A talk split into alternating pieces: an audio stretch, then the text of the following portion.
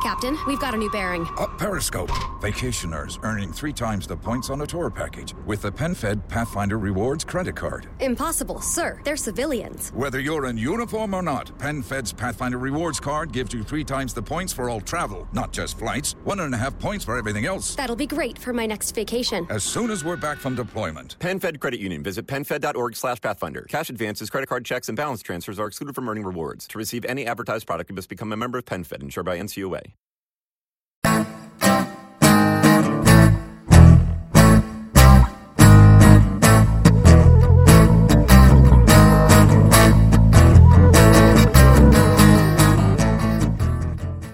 Well, hello again, and welcome back to the AFA podcast, the official podcast of animationforadults.com. I'm Chris, and I'm joined as usual by Rachel, Hello there. uh, by Yvonne. Hello. Only this time we are a man down. We are a Dan down, in fact, and instead we have got a replacement, even though obviously Dan is irreplaceable. Uh, we have joining us from Glasgow is Michael Collin. Hello. Hey there, how you doing? I'm doing very well. Um, Michael is a animator and illustrator who went to the um, Edinburgh International Film Festival Animation Lab with Yvonne. If You just would like to introduce yourself a bit. Yeah, I think you've already done that. But um, no, I'm yeah freelance uh, illustrator and animator, um, based in Glasgow, and um, I've been doing it for quite a few years. Um, I used to do comics, and naturally uh, evolved into animation. And um, yeah, that's uh, it's good to be here. well, thanks for coming. Good to have you. And later we're gonna we're going to delve into the um, Edinburgh Animation Lab experience a bit. Michael and Yvonne are going to talk us through. But before that, we've got our usual segments, and we're going to start off. Seeing as last time we didn't actually get to any of the questions that you people sent us, we're going to do it first, so we don't run out of time. Our first question, which is from XE4 Productions, is: What is your favourite animated movie and TV series? Which bit of a tough question. It's a bit like asking me to choose my favourite child, only harder. The only way I could possibly do this is to say this is my favourite Japanese animated movie or this is my favourite Hollywood. So I'd say pretty much all the Studio Ghibli films is pretty much between My Neighbour Totoro and Princess Mononoke and Spirited Away. One of them, uh, depending on what day you ask me, one of them's my favourite.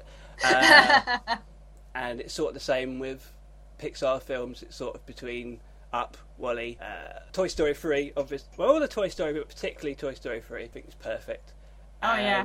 Uh, How to Train Your Dragon films, I think, probably right up there as well.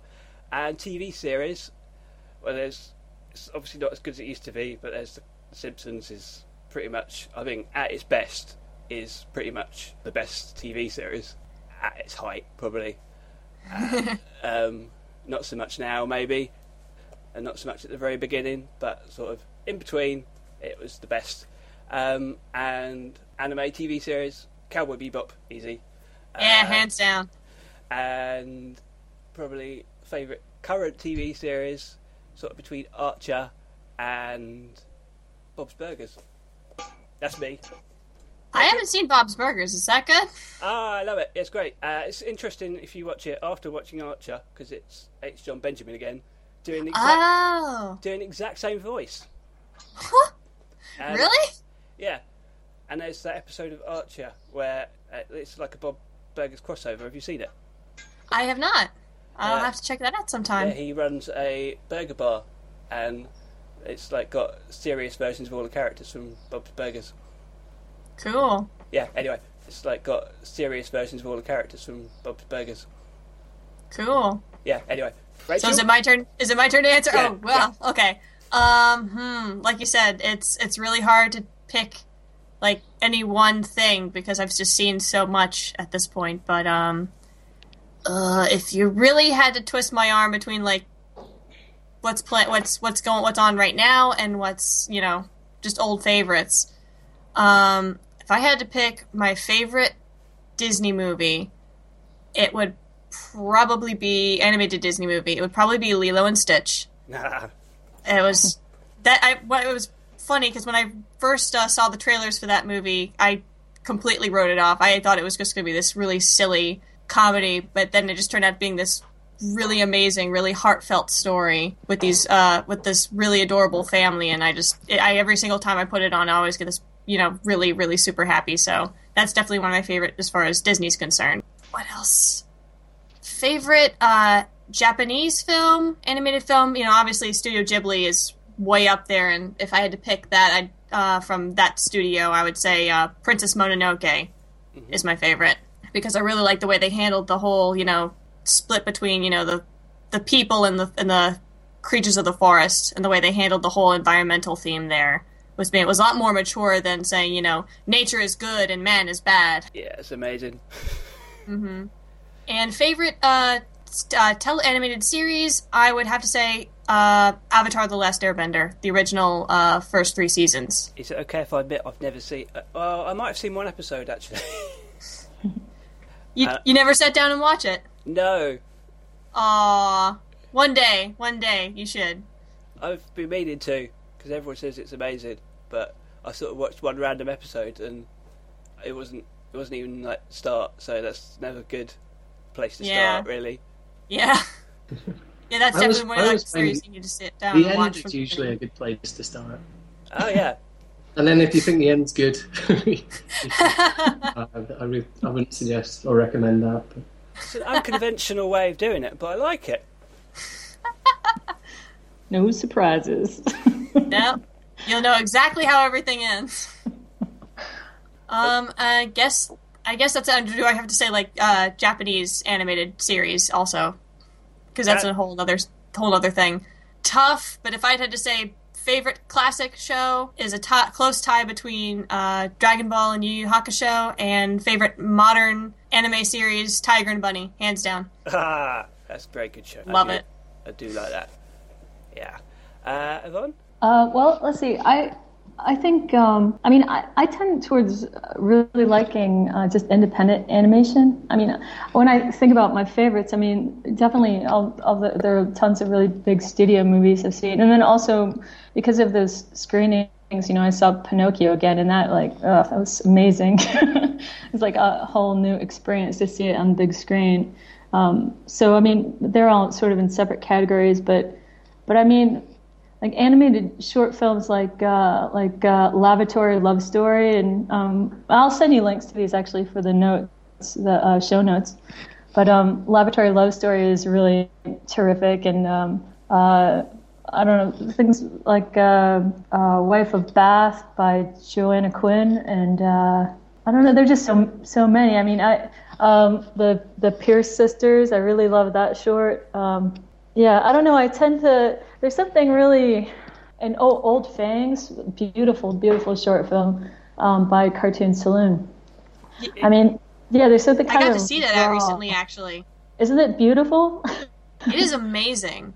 yeah, it's really beautiful, and and um, you know, there's just something kind of special about condensing a story down to a short. Um, I mean, we talked about this a lot in the lab, but it really is its own art form, and uh, and yeah, I don't know, like it's almost as though like less ha- hands have touched the original story, you know, and it's I don't know. There's just something kind of nice. So I, I tend to. Those are kind of I think my favorite. Uh, that's kind of my favorite genre, if, if it is one. Is it one?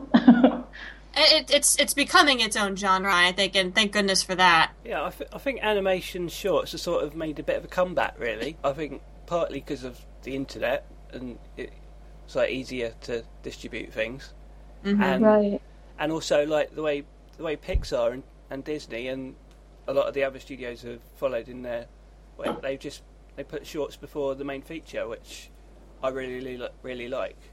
I always thought it was a really untapped resource. I mean, there must be I don't know how many more short animations than there are sort of feature length or series. And, you know, I would have thought by now somebody would have, or a few channels would have popped up where they had you know people programming hours or whatever it may be because you know so much just kind of disappears into the ether and you know it's true. and you know it, it just seems like a, a waste in in so many ways. But i have to agree i think just uh, being in Edinburgh the other week, um, the emphasis on short films being, um, you know, being allowed to exist in their own right without being sort of stepping stones or precursors to making larger um, films or series, um, you know, is important. It's you know, it's it's important to recognise that they are um, things in their own right. Yeah, I think there's something very cool about short short films of any type, really, or you know, even short stories. Just that, just that they exist in that small space, and you've got a lot of more freedom, really. Because if you're not trying to sustain a, an hour or whatever, if you just got a, a ten minute short, For sure, and you lose the, as sort of Yvonne touched upon, you lose the the sort of that single voice or vision, or and and so many times it becomes diluted, especially when you start talking about uh, feature films or whatever it may be, and you have such a huge team of people, and ideas have to be you know filtered through until everyone's agreed upon it, or you know there's there's just so much more freedom. Right. Yeah, I mean, it's like the, well, it's like the blue sky, and like 80 people, and 80 is a lot, at least in my mind. 80 people working on Bunny, you know, the first short that uh, they made in, in the last, uh, an epic it was like 800 or something, 800 people, six to 800 people. I mean, it's a big difference. Yeah. a lot more to organize. definitely. Okay, uh, Michael, do you have a favourite animated movie or TV series you want to talk Yeah, about? um, I have to confess that I'm not. I, I don't watch a lot of animation, even though I am an animator. Um, I kind of came into it late and um, sort of came from you know my sort of cultural references probably aren't as deep rooted as a well, particularly in animation, as deep rooted as a lot of probably the people listening to this. But um, I, I, I, in terms of series, uh, I remember uh, probably a few years ago, a friend passed on Samurai Champloo and Fooly Cooley, Oh, right. Those are classics. They're just, uh, particularly Fooly Cooley, it was just this was just a beautiful thing, um, and and just you know for it to be six episodes, it was like that's quite unique. Um, I, maybe it's not. I'm, again, I'm uh, I'm not incredibly well versed, but um, and it, it just really sort of opened up my eyes. I mean, I've certainly seen a lot of the, the, the sort of Japanese classics, but um, uh, yeah, that was certainly one that I was like, ah, that's yeah, wouldn't it be good to do something like that? Uh, in terms of um, sort of movies, I would say, I mean, if, just I think instinctively the ones that you just think of immediately are the ones that stay with you. But um, Nightmare Before Christmas is always one that I, I just, uh, I mean, I love stop motion anyway, and um, and I just, I, it's it's it's up there. It really is. Um, and in terms of short movies uh, or short animations, um, that would, you know, I think uh, Vincent as well. Um, sort of Rick Heinrichs and Tim Burton. Um, considering it was, you know, I think it was was it a student film um, when they made it. Um, yeah, it, it, it's it's one that always sort of resonates with me. Um, and yeah, I mean, I, I, I can't remember what the other compartments were, but uh, we were just kind of picking whichever ones like stood Yes. out to us the most. But just whatever. Yeah, um, yeah. I mean, I, I saw Tokyo Godfathers, Oh, and I love I've always film. wanted to see that. How was it? Oh, it, it struck me as it was almost a lesson for live action filmmakers. Um, very rarely do, do I see a, an animated movie and think, do you know what that that is that is pretty pretty immense on many levels. Um, not only, I mean, the comedy. I mean, there's the whole you know premise, but um, the, the just the the cuts, all of it. It, it was like that's you know that's really taking filmmaking, uh, you know, excellent filmmaking, and and really using that in a in an animated film, but still make you know u- utilizing animation, um, you know, in its best way. Um, but yeah, so aye, there you go. I, I think Tokyo Godfathers is very underappreciated. Actually, I think it's a, a beautiful film, um, and also if you haven't, you should look out, look up basically all the films by that director Satoshi Kon. Uh, they're all fantastic, and there's not many because he died five years ago tragically, and um, Oh no. yeah, um, uh, so there isn't many, but he was like amazing. so that's Perfect Blue, uh, Paprika, Oh, Paprika's. Yeah. Oh yeah. stuff, yeah. Tokyo Godfathers, and Millennium Actress is the other one. And he did a TV series called Paranoia Agent that is also very much worth your time. And I think probably I'd like to do a, so- a show on Satoshi Kon at some point because he's amazing, and it's it's going to be the anniversary of his passing soon, so fifth anniversary. Right, uh, I think that answers those questions. So. You know, it would it would be nice to. Uh, I mean, I was actually mentioned this a, a few times um, at the lab, but um, we should probably put together a, a list of some of these. Just to, I mean, for me, because I would like to see a list. But I mean, there are all kinds of um, you know Russian filmmakers and Polish filmmakers I don't I know nothing about. You know, I mean, I don't know, or if uh, people who, who listen to the podcast have um, suggestions, because I know it's a sort of uh, an ongoing education is finding uh, finding animators and artists. You know. it, um, Russian animation just makes me think of um, in The Simpsons when Itchy and Scratchy got cancelled or something and got replaced by a, a Russian animator called Worker and Parasite. I'd watch that movie. There was uh, when we're we're gonna I'm gonna reference the animation lab a lot during this, but um, we there was uh, is it Bill Purves? Is that the Barry uh, Barry Purves, yeah. Barry Purves? Sorry, yeah. Uh, he recently he showed one of his uh, recent commissions, which was by Russian TV, uh, and he said that it was one of the uh, the, the smallest budget he'd had to work with, and he screened a lot of his work throughout the years. Uh, and I, I thought his this most recent one about Tchaikovsky um, was the, his best. Um, I thought it was absolutely beautiful, um, and and and it's really kind of it's sort of heartwarming. You know, it's sort of reassuring to hear that you know Russian TV is commissioning this kind of work.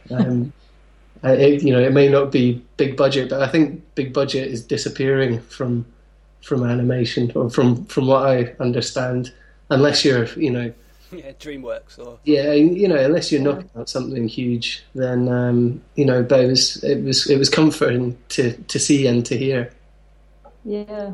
Um, okay, and the next question we've got is how is the anime community in the UK compared to the rest of the world? And that's from Shane Scalf on Twitter.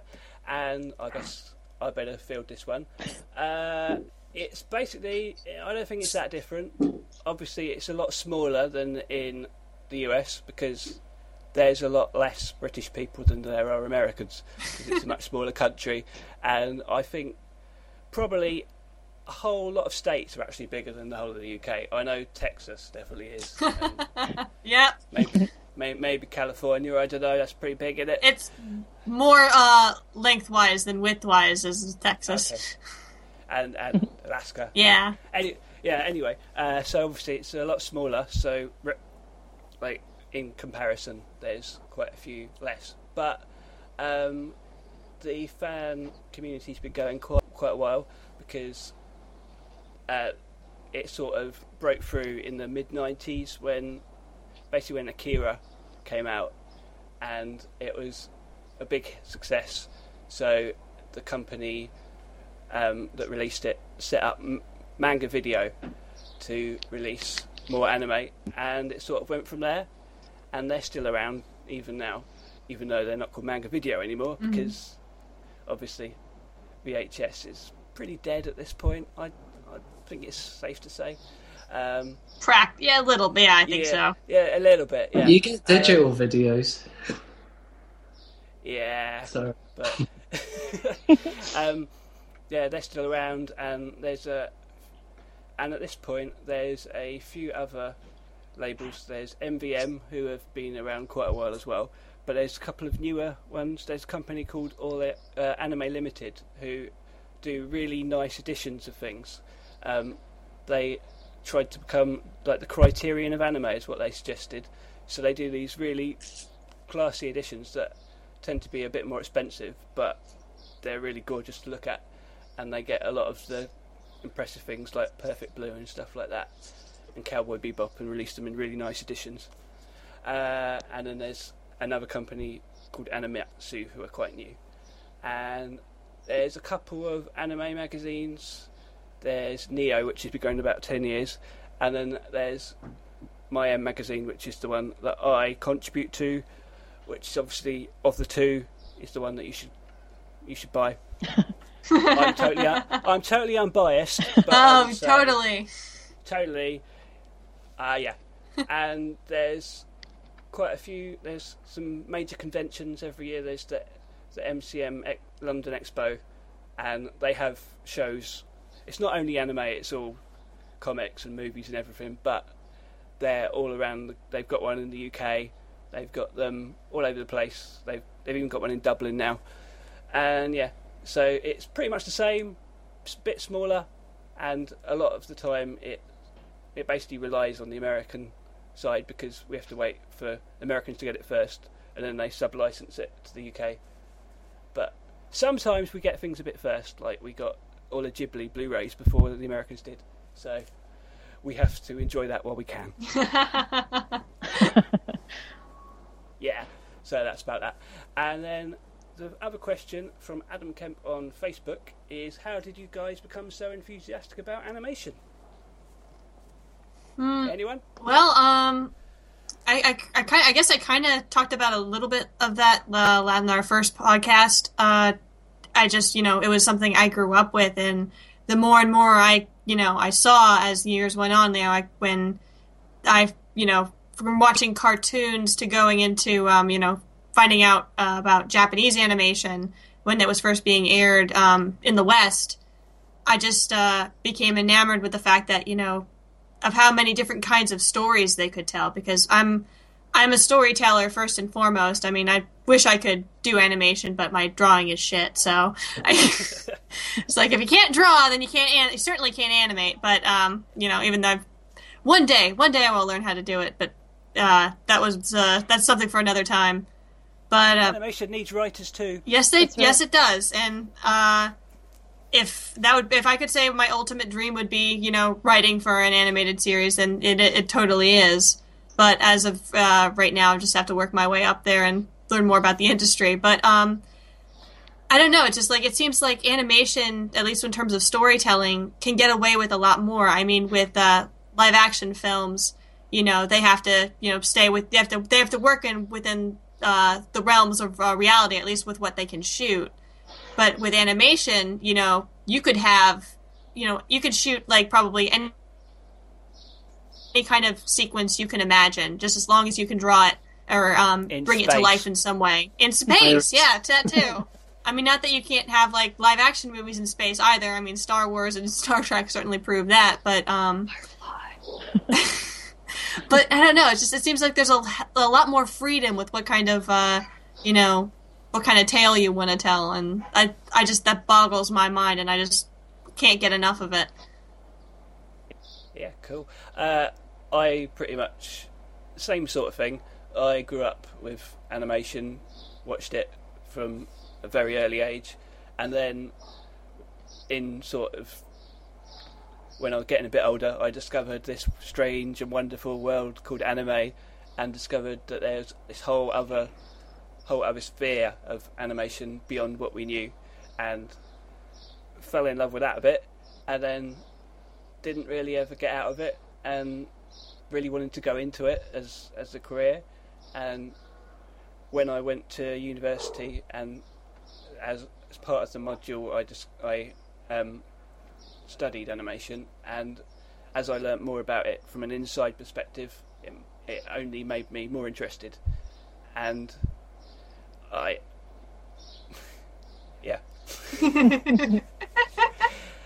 Yeah, and I've loved it ever since. And I probably, if anything, I've got even more to, into it since I started the website, and I'm sort of immersed in it all the time, in the whole industry, in the news and everything. And I just think it's basically the ultimate type of cinema, really, because everything you have to create everything. with with um, live action film, you you know you still got sets and people and but everything in animation apart from maybe the voices and the sound is you have to create yourself. So I think that's fascinating, and that's me. Cool. Yvonne, Um, well, I, I covered most of this in the um, Yeah. last podcast, but I mean, Yeah. just the short version is that I um, studied painting, and it was really a way for me to sort of translate narrative paintings into, uh, you know, longer stories. I just, just re- realized I didn't know how to do it, and so I um, uh, started studying and um, and got hooked, got really hooked, and um, and then the struggle began. The continuous never ends. struggle. it never ends. The struggle. you love it really. You I don't do. want it to I do love it. It's a sick group, animated. but they're my clan, so what can I Stick with the clan. That's right. You'll never leave. I don't think so. Good. Um, Michael, Uh, I similar to Yvonne, I studied painting um, at uh, Glasgow School of Art, and uh, to be honest, I wasn't really into uh, anime or animation. Really, uh, not not to the level that you guys are. And uh, um, I I, I went to uh, California Institute of the Arts um, oh cool. for about half a year, and um, I sort of continued painting, but I was encouraged. Well, you're forced to do uh, go and study in other departments, and uh, I uh, made. I, s- I went and studied film and video and made about seven films while I was there, and I came back to Glasgow and really sort of fell out of love with the world of art. I always felt it was a bit elitist, uh, very elitist, and not accessible to people. Um, so I abandoned the high art and embraced the low art, and uh, went into uh, thank you went uh, went into comics, uh, comic strips, and it was published for about three years. And uh, we I, again, I wasn't really into comics, but um, a friend was like, "Do you reckon? Do you, do you want to do this?" And I was like, "Yeah, go for it." Um, and so for three years, we ripped the piss out of Glasgow DJs and the whole club culture. Uh, Is it an in- independent thing? Yeah, it was published Yeah. in uh, you know a, a sort of uh, yeah, third tier uh, Time Out style magazine, and uh, um, and you know when you're drawing, you're you're effectively with comics, you're storyboarding as much as anything. Um, I figured, well, if I could do a few more drawings in between, I could bring it to life, and um, and with comics, uh, you know, you again coming at it from a somebody who didn't read comics. I was I've when I was a kid, I used to love looking at the pictures of Simon Bisley, and uh, but never really got into them that heavily.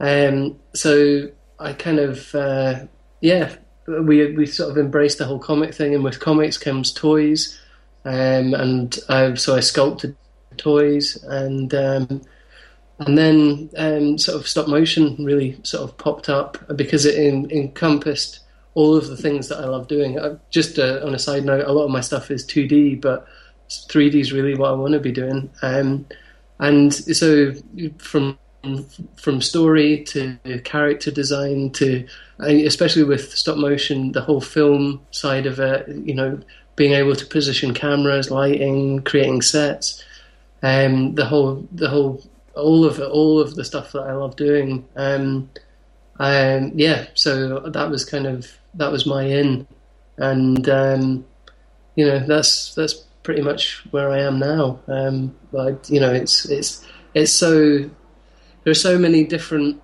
skills um, that you can bring to it, and uh, yeah, you you get to create your own world, and that's uh, you know, I mean, that's pure escapism, um, and you know, we all have to deal with with life, and uh, it's one way of you know um, channeling that at least. So yeah. Yeah. Yeah, cool. Uh, going to move on to a bit of discussion of the news that's been going on in the animation world recently.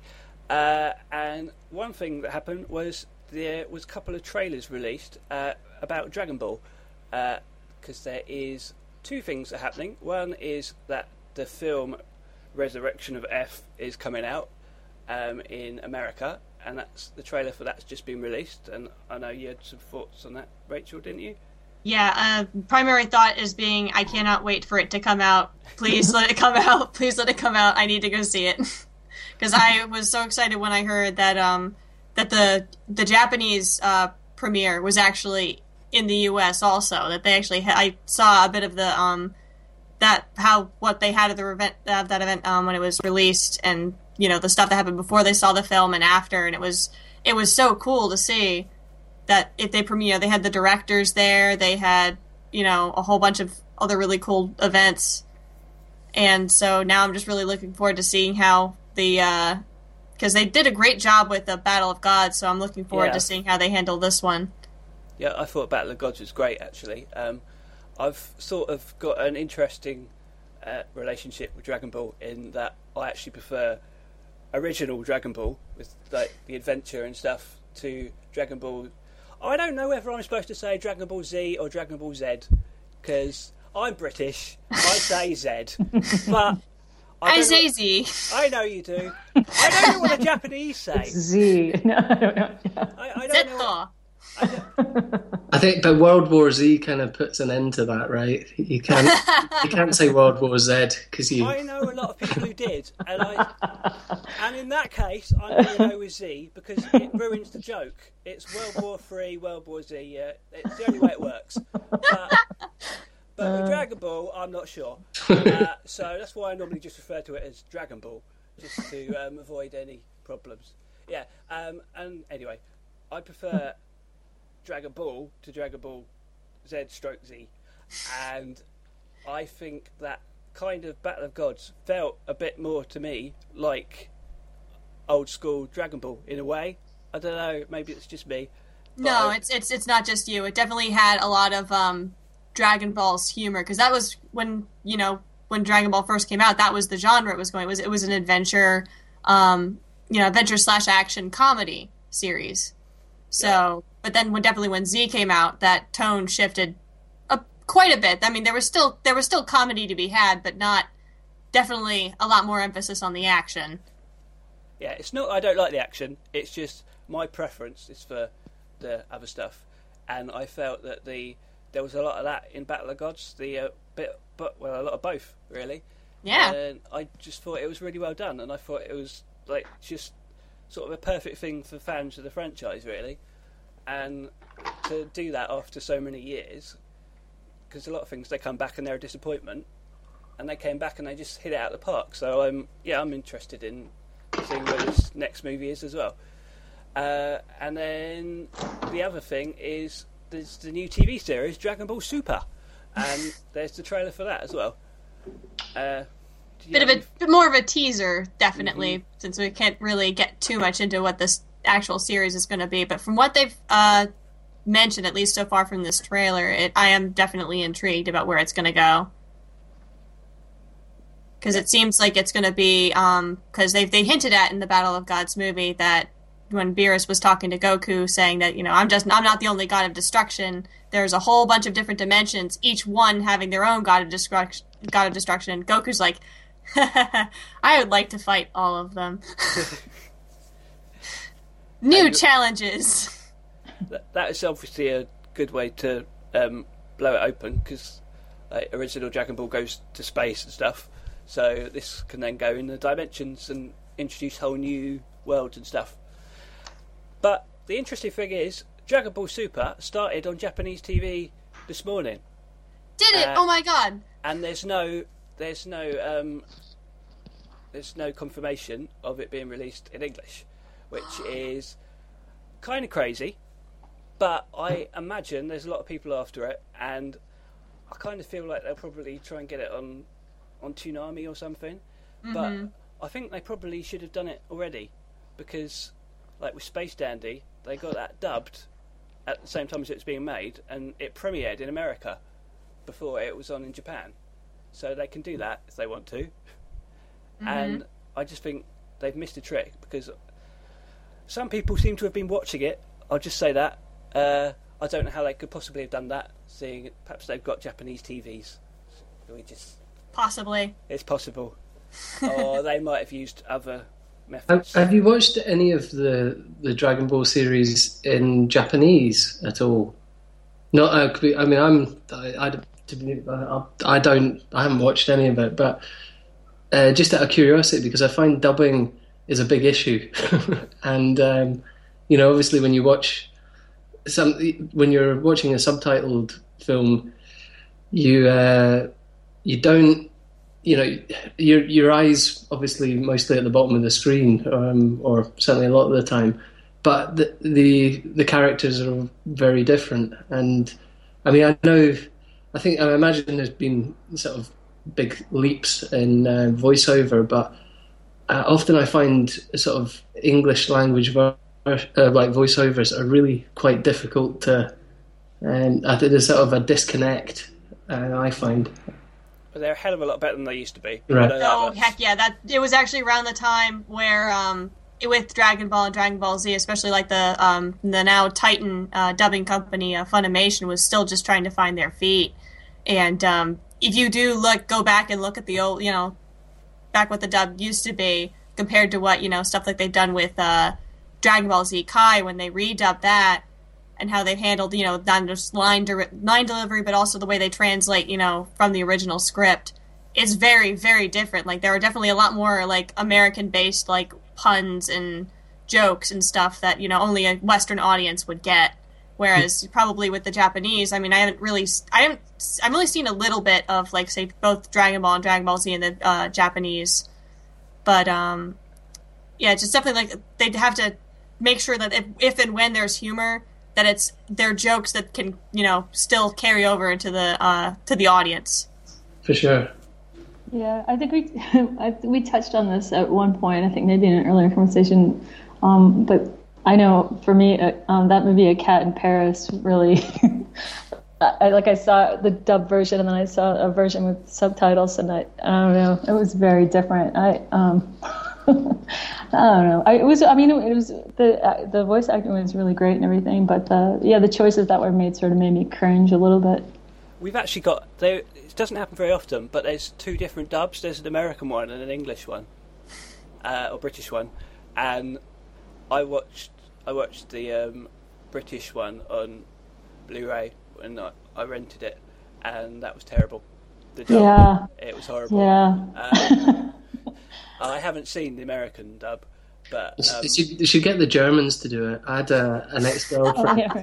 who's from Germany, and up until a certain age, I think until she moved here, she thought so many American movies were German, like, which I thought that's that's that's pretty immense. I mean, you know, I, I it, you'd need to learn German, obviously, but uh, there's there's there's there's a real art to dubbing, which is uh, something of yeah, it's.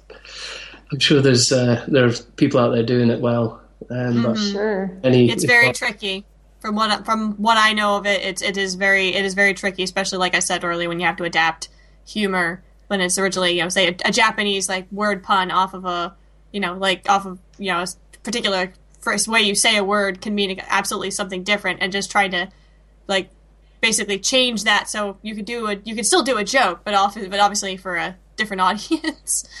but um even some of the, like different interpretations of the lines. At least I know with um Dragon Ball Z, I remember there was one instance where they um they did have to change around a good deal of the lines to make you know I think what was it what was it, it was a scene where I think it was just at the end of the very first like major uh, saga where uh one of the the primary antagonists at the time Vegeta was actually leaving or trying to escape with his life after losing the battle. And um Goku's uh, in the dub original excuse was of letting him go was you know just to show mercy so that maybe that this person would you know show mercy also at you know at some point like learn the value of it whereas in the Japanese basically Goku's only reason for letting him go is like I want to fight him again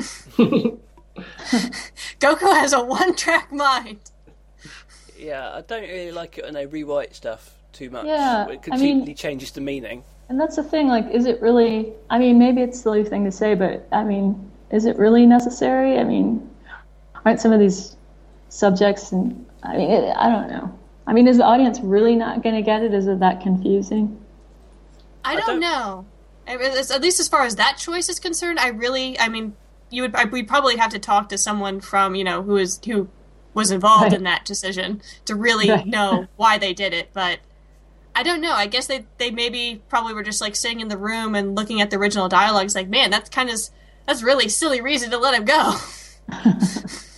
I think they were they were also doing it to show it on TV in America, like that on, too. on mm-hmm. Toonami or whatever. So there there are certain standards and stuff that they have to have to um, adhere to for that. So it might have been.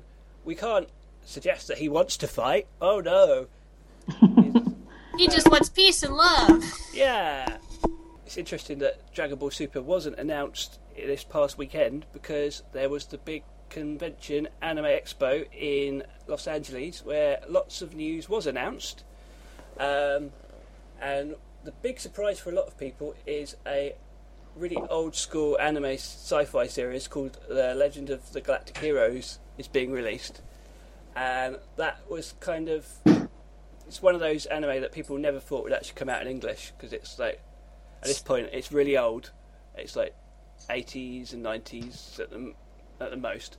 Uh, like 100 episodes or more, and it came out on video, and it's supposed to be like really. It's, I think it's pretty much like the West Wing in space kind of thing. It's, That's kind of cool. it's kind it's a lot of space politics and stuff. It's not like all big explosions, and it's based on a series of novels. And you hear lots of people going on about how great it is, but it was never licensed. So obviously, I don't know how anyone could have seen it. Um, but yeah, that's being released by um, Sentai, and that was a surprise. And a bunch of anime, like old school classics like Death Note and Utena, are going to be released on Blu-ray for the first time. That's going to be cool. I'm looking forward to that. Uh, and also the anime Parasyte is going to be shown on Toonami. Uh, that's been quite a popular show. Uh, it's but it's based on an anime, I mean manga that was quite a few years ago. It was like late nineties, and I think it finished in the mid two thousands. So it's kind of weird that they've adapted it now. And it is, uh, if you haven't heard about it, it's basically these alien parasites come down and they um, they take over humans' heads and then they go around and eat other people. But the main character, he had um, headphones on when the alien came to try to eat him, so it went in his hand instead. He does. Does he get superpowers? Let's ask this. Does, does he get superpowers? No, he uh, well, yeah, sort of. Uh, basically, goes around with a hand, and the hand Right. becomes his, his friend, and he fights. yeah, Right. Yeah. That that's sounds like really- another anime that I watched a, a while back, but it was a completely different genre. Is that the one about the little the little um, puppet one? Those Pup, little puppet one. I'm not sure if it's, a, it's a, it was a puppet because it was actually it, it was very very strange show. It was a it was a rom com actually. Um, where someone gets shrunk down and put on his hand. Was, was that a, yes, that one. I, can't, to the hand one? I can't remember what it's called. Are you talking about Evil Um, Dead? Midori Days, I believe, is the name of the title of that anime. Okay. No, not Evil Dead. Um, Parasyte played at the Edinburgh uh, International Film Festival. oh yeah, actually. they, they did live action. There's two part live action movies, and actually years ago there was going to be um, Hollywood versions of that. Like James Cameron was was talking about doing it, and then at another point, Seriously? yeah, and another well he's talked about doing lots of things that he's never done. Um, and, and then Jim Henson Company were going to be involved in it, and then the rights went back to Japan and they did it themselves, and they did a two-part film, and yeah, that showed at Edinburgh. Uh, but the and then they did an anime series recently, and that's going to air on Toonami in America, apparently. Very cool. I'll have to Oh. tune in. I mean, it sounds it sounds different, but interesting. And the other big story from Anime Expo is the return of Tokyo Pop. Seriously. Yes, they're making a comeback. Uh, if you don't know, Tokyo Pop were basically uh, sort of around the mid 2000s. They were the biggest English language manga publisher. They basically pretty much pioneered the idea of um, unflipped manga that was cheap, that was in bookshops, and you could buy it in America, you could buy it in the UK, you could buy it all over the place. And used to, and before they came along, manga was really expensive, and it and it was unflipped. It was in, I mean, it was flipped, so they, you read it the normal way you read a English language comic. And Tokyo Pop came along, and they decided not to do that in the name of authenticity and cheapness. And Yeah, I think I definitely have. Um, I think I still have uh, manga volumes in my uh, in my collection that still have the Tokyo the Tokyo Pop logo. So majority, yeah, they were. That was way back a long time ago. Yeah, and they went away basically because all the Japanese companies got in on it themselves and started publishing their own stuff, and Tokyo Pop lost all their licenses pretty much, and Wow. all all they did was original English language manga, which is not really manga, but that's what they had, um, and basically they had a bit of a reputation because they didn't pay people. They bas- most of the creators were pretty young, and Tokyo Pop came, you know, gave them the opportunity to publish, and they gave away all their rights and everything, and so quite a peop- quite a lot of people are still quite peed off with Tokyo Pop, and now they're coming back, and they basically haven't really got a lot of licenses because all the Japanese companies have published them themselves, so they're going to have to get um, small indie labels and stuff like that, or original English language manga. Still isn't really manga. but that's kind of a big deal, I guess. They're coming back. Yeah, I mean, um, it definitely it will be interesting to see if they uh, if they take off again, quite like like like they used to, or if they've uh, changed their tune from how they used to operate. But but it's it's very much a wait and see kind of thing. That just you know see if they uh, if they reach the numbers that they did back when they were uh, they were big with terms of manga, or what kind of titles that they can get their hands on. That is the question. But they are doing some sort of app thing where you it's like user submitted comics. You can upload them yourself, and the users get some of the advertise advertising revenue or something like that. That's their big new innovation. That's kind of cool. Well, we'll see. That's definitely a wait and see kind of topic. Yeah, because they they haven't got the best reputation, Tokyo Pop. But No. Let's give them the benefit of the doubt, and I don't know, maybe it'll be all right. Who knows? Maybe they'll surprise us. Yeah, and that's pretty much the news. The well, the other thing, the one other story is that Funimation are going into co-production, which I think was kind of they were talking about ages ago. But there's some series coming out, and they've put money into it, and this is the first time they've done it, uh, which is kind of a big deal, I guess.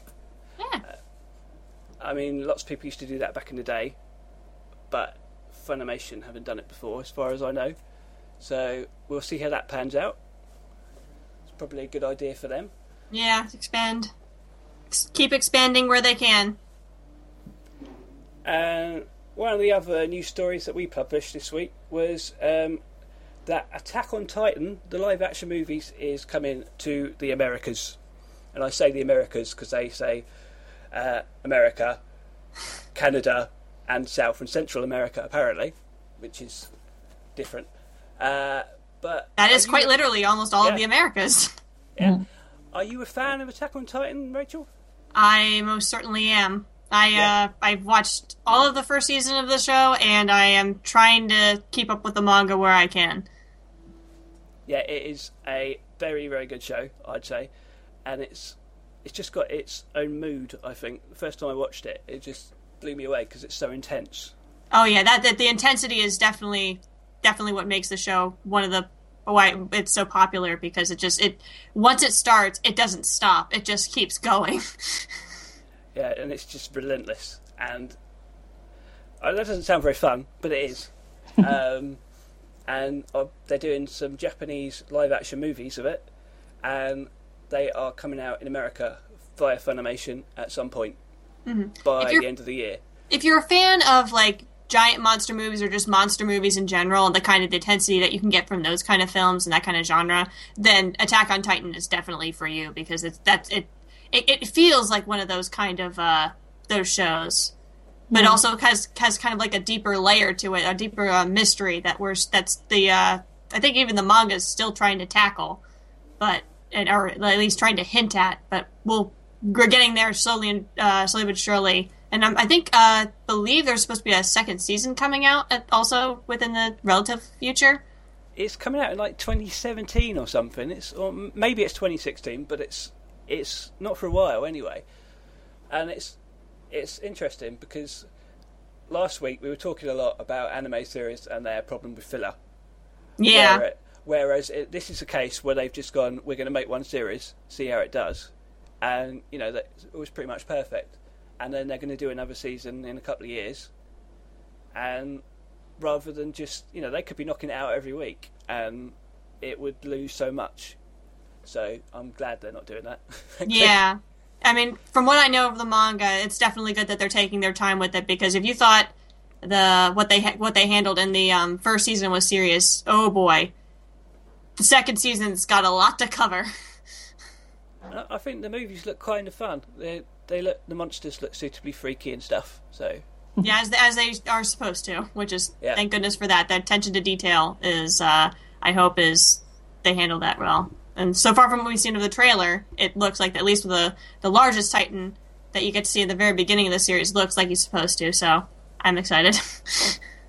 Now, here's an interesting thing, though. A while ago, apparently Sony registered a bunch of domains that were like Attack on Titan related. So I kind of thought that maybe they were going to release the movies in English. But obviously, Funimation have got the rights. So it makes you wonder why Sony, and it was Sony's movie, it wasn't Sony Games, it was Sony Movies, I think. So are Sony working on a big Hollywood production version? I don't know. Oh boy. Um. Yeah, I don't know either, and on, on honesty, it's making me a bit nervous. But there's also the chance that because they've done animated movies that were, I think they're compilations of the series that have come out in Japan. So it might be something to do with that. I don't know. Perhaps Sony have poached them from Funimation. Who knows? Uh, yeah. And there was one. We talked a lot about trailers last week, but we forgot one that I wanted to talk about, and that is Kung Fu Panda 3 which is finally coming out next year. Yes. Yes, Skadoosh and all that. it feels it feels like a long time since the last Kung Fu Panda movie. Uh, It has been a couple, uh, at least a couple years.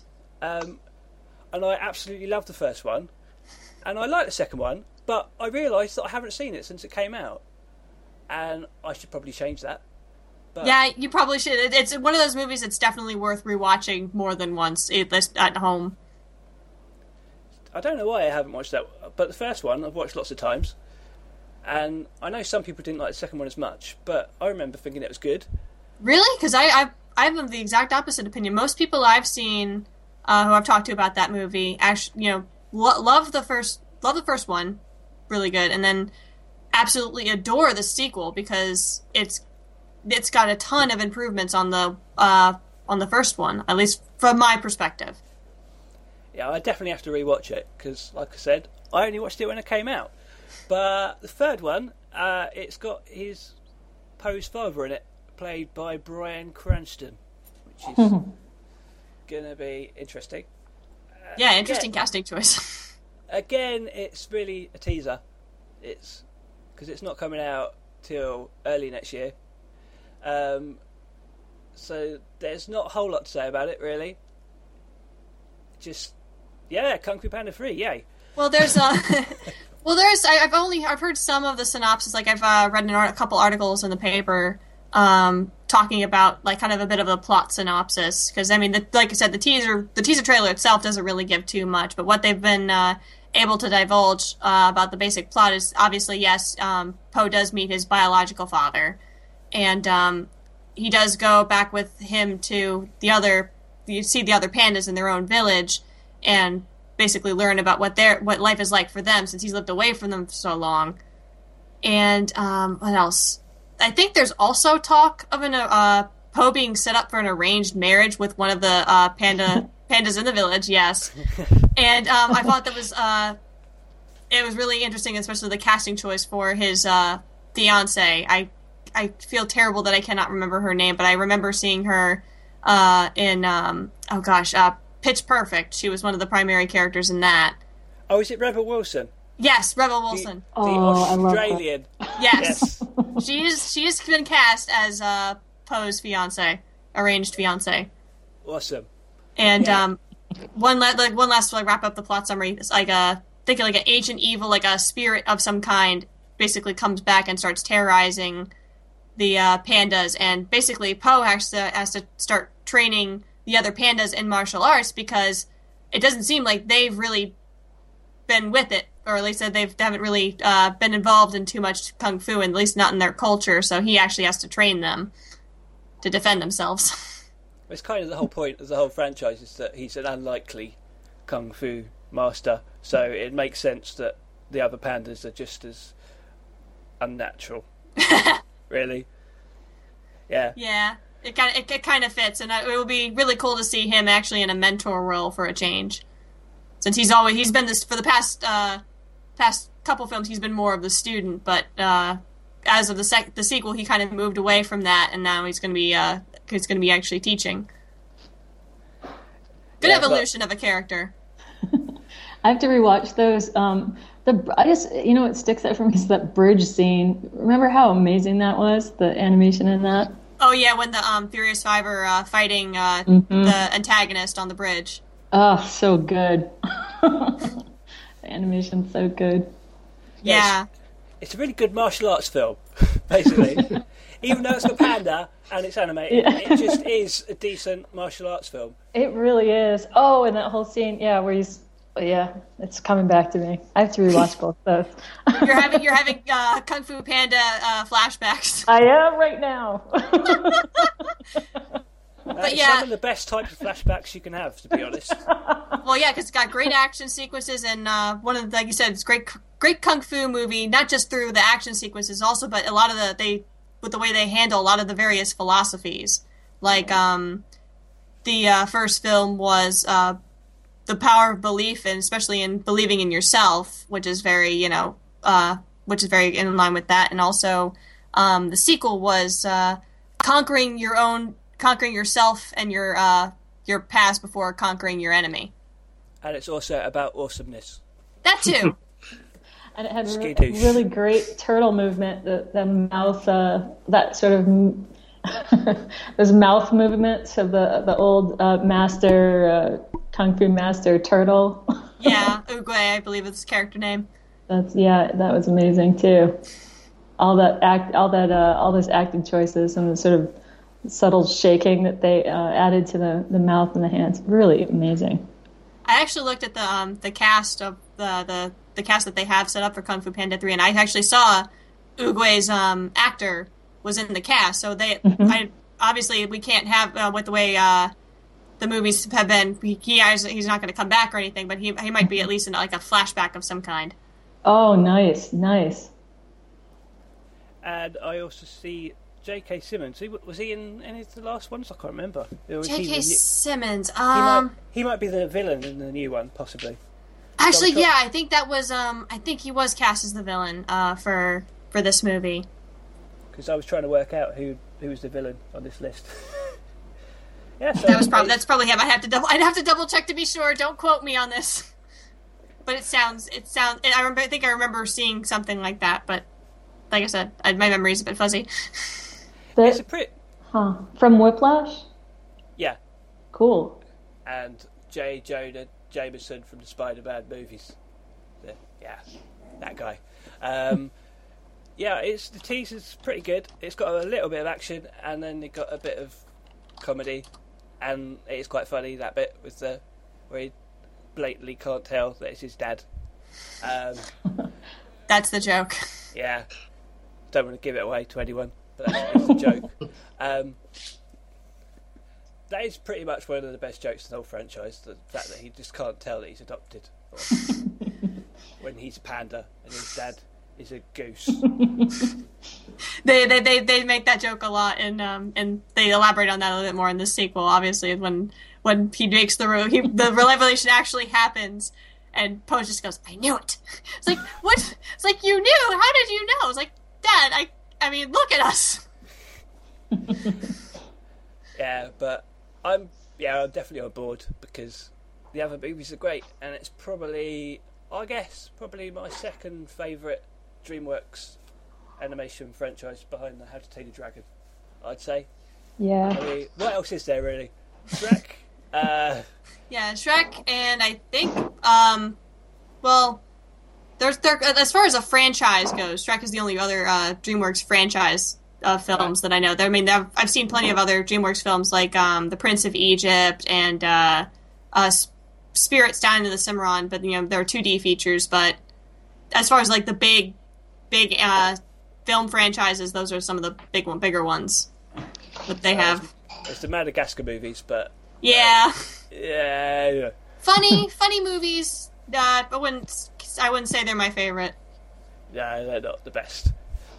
Best bits of the penguins, obviously, but other than that, uh, I can take or leave them. Yeah. Uh, okay, so that's pretty much our news segment dealt with. So now it's time for us to talk a bit about some stuff we've been watching.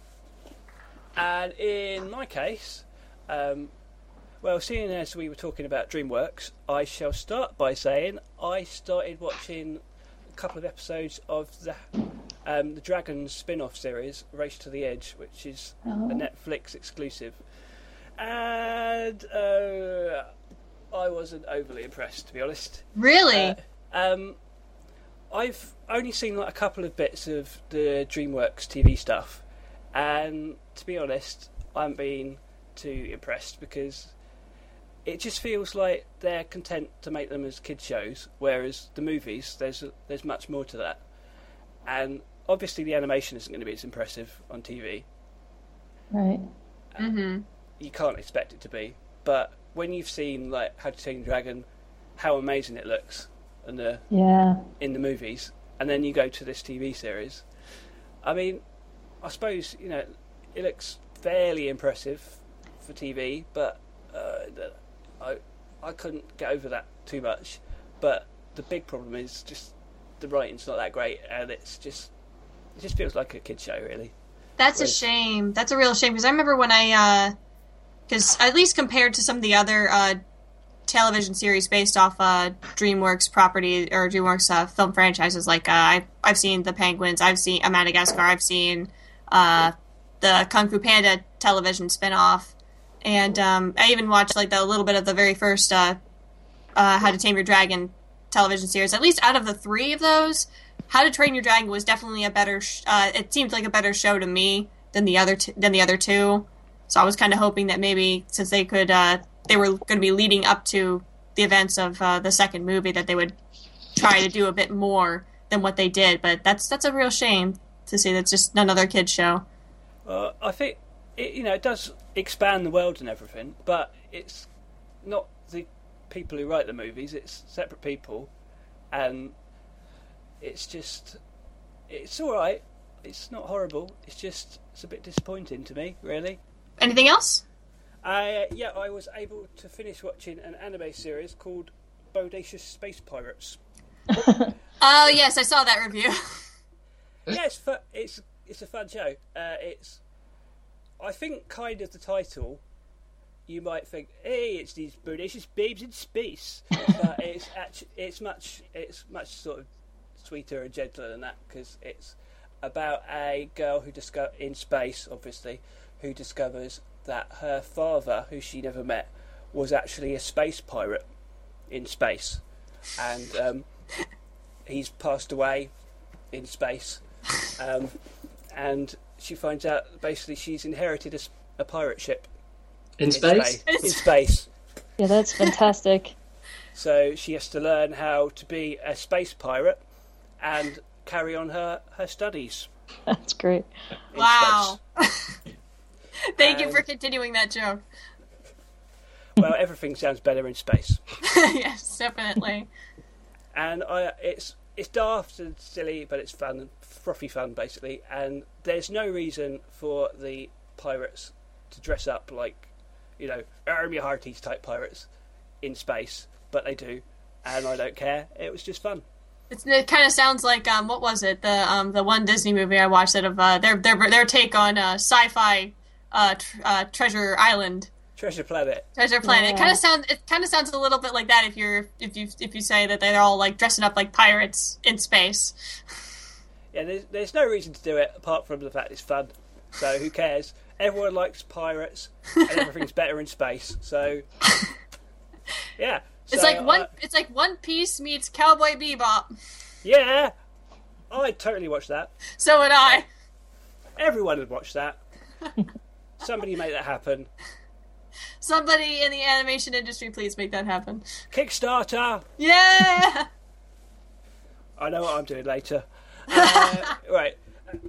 So, off, other than that, um, it's not strictly. Well, it isn't. It is an animation, but I did just want to say that I had the misfortune this week to watch the recent Teenage Mutant Ninja Turtles film. Oh no. Oh God. Still I am so sorry for your loss. the lost hours of your life that you will never get back. I, I wasn't expecting much, to be honest. Uh, yeah, it's terrible. It's just, it really feels like somebody's gone, hey, what, what do the kids like today? Uh, they like the internet, so let's make the, the Teenage Mutant Ninja Turtles use the internet. Only they don't really sound like teenagers, they sound about 40. And Yeah. That's been a even even with like some of the other uh, incarnations of like the Teenage Mutant Turtles that they've always tended to be more mature, but only recently, like like I know with the um, the Nickelodeon cartoon, they actually have them look and behave like actual teenagers. It's like, well, it's about damn time. and they just look hideous. They just, just, oh, that, they'll give children nightmares, they're horrible.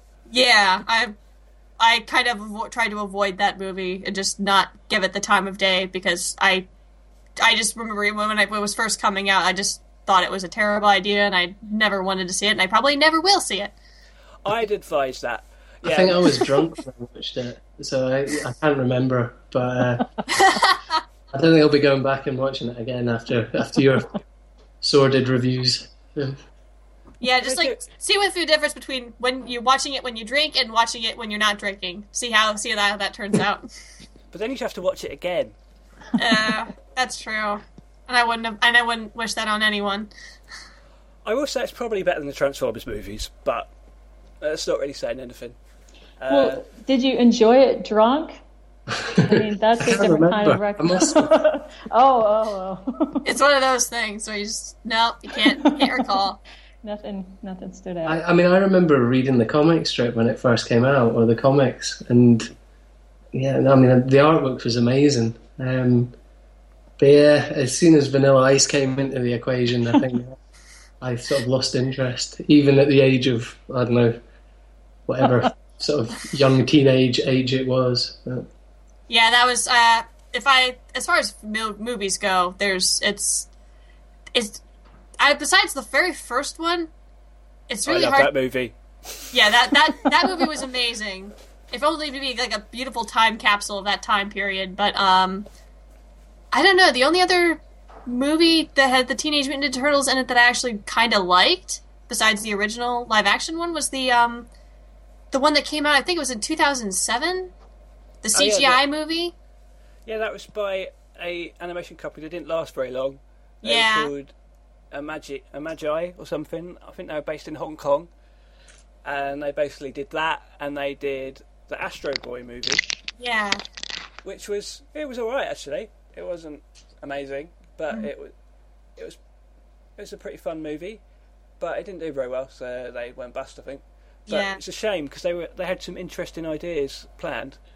They were going to do a movie of the old anime series Battle of the Planets, it's, and they released like a, a teaser trailer, and it was pretty badass.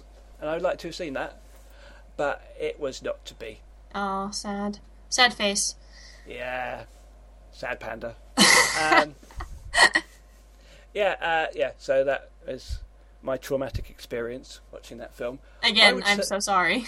I would not recommend that to anybody ever. And yeah, that's what I've been watching this week. All right. So, Rachel? Um, well, quite a few things I've actually been watching this week. Um, well, I'll start with I'm gonna plug my review. What I recently uh, I recently did. I was I rewatched uh, the old uh, old uh, one of the first CG uh, computer generated shows uh, ever to be on TV ever besides reboot was Transformers Beast Wars, and that was that was definitely a definitely a trip. It was back into back down nostalgia lane for me since that was that was besides like the couple VHS tapes that I used to watch of like the Generation One Transformers and the the movie. That was my real introduction into the Transformers franchise, and it really basically started a uh, kick me kickstarted me on the fandom, and I've just been watching every other Transformers related media ever since. So that tells you a lot about how it's still very silly.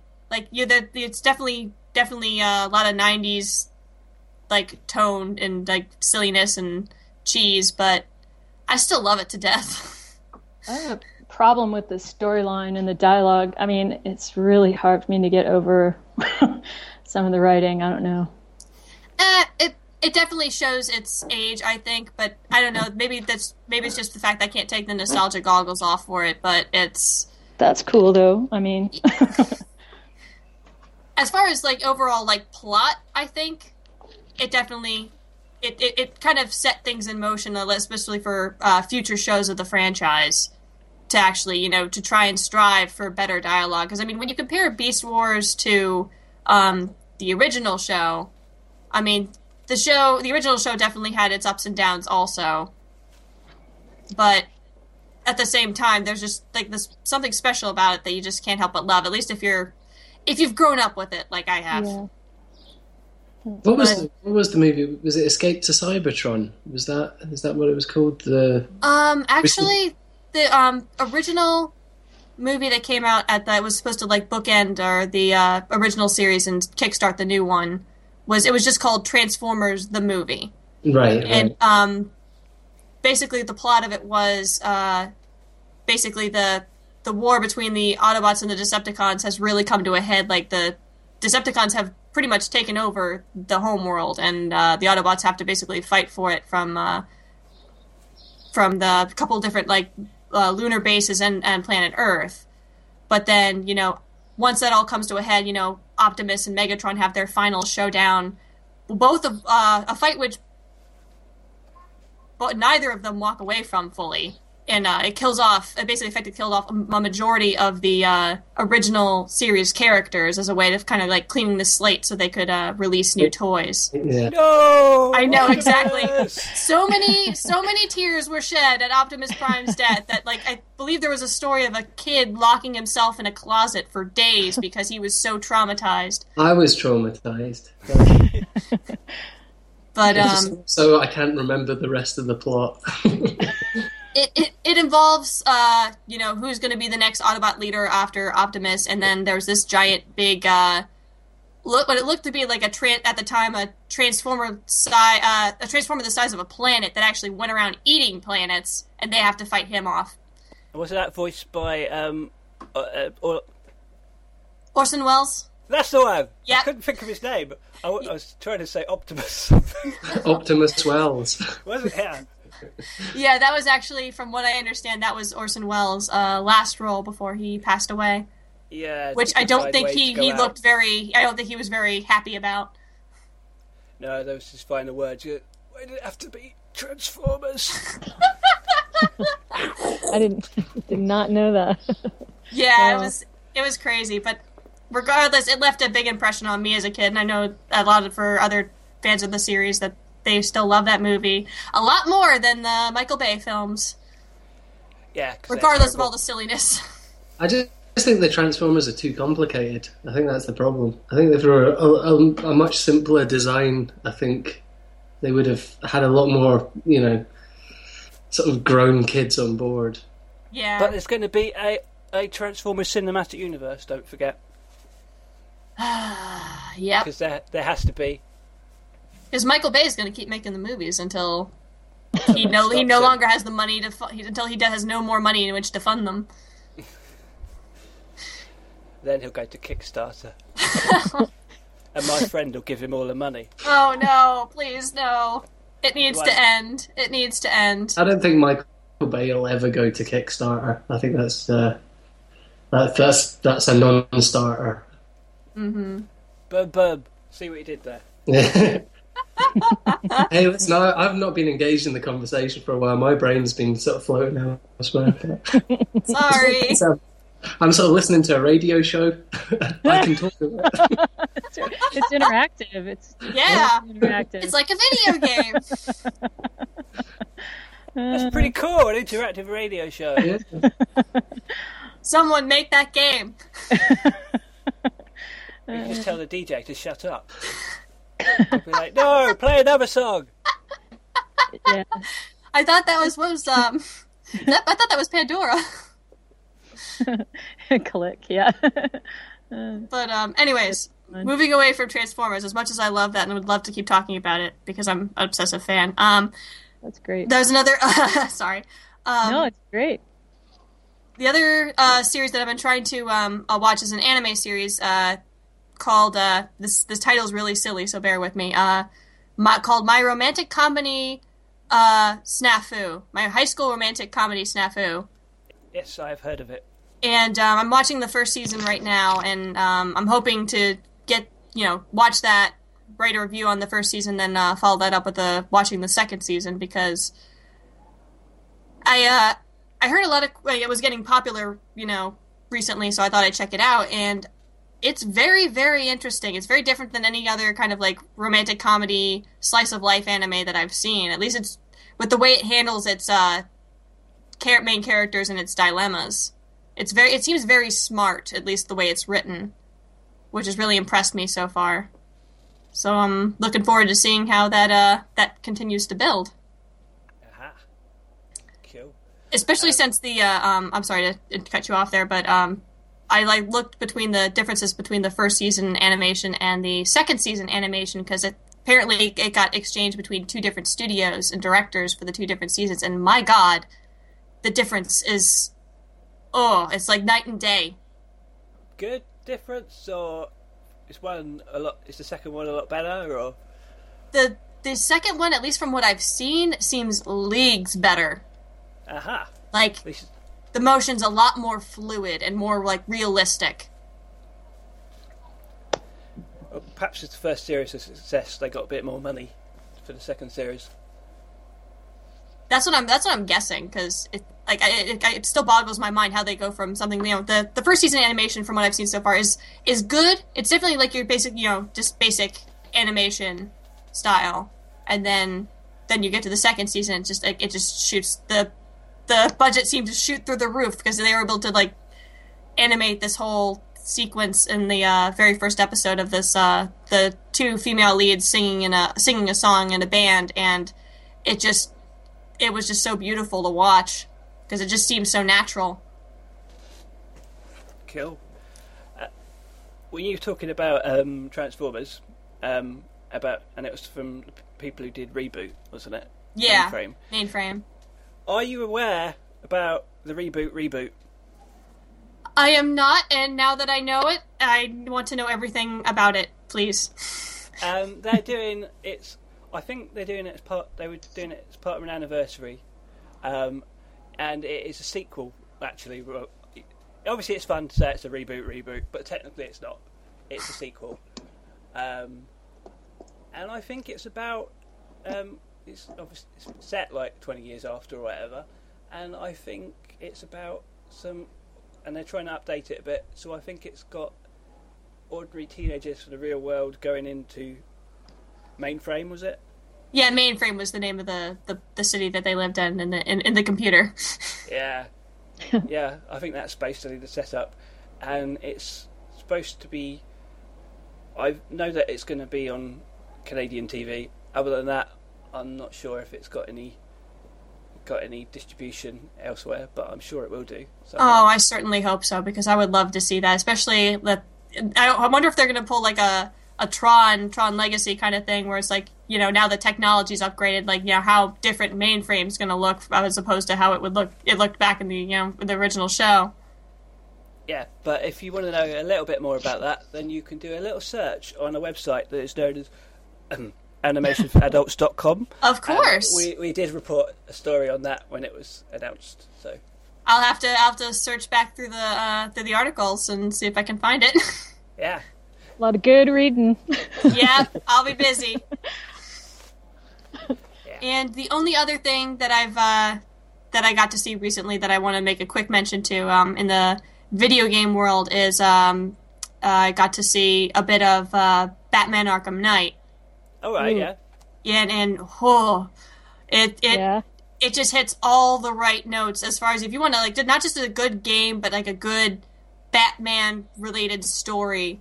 It just hits all the right points, and Nice. I am I haven't played through the whole thing yet, but I've gotten a good way through, and whew, shivers, just shivers.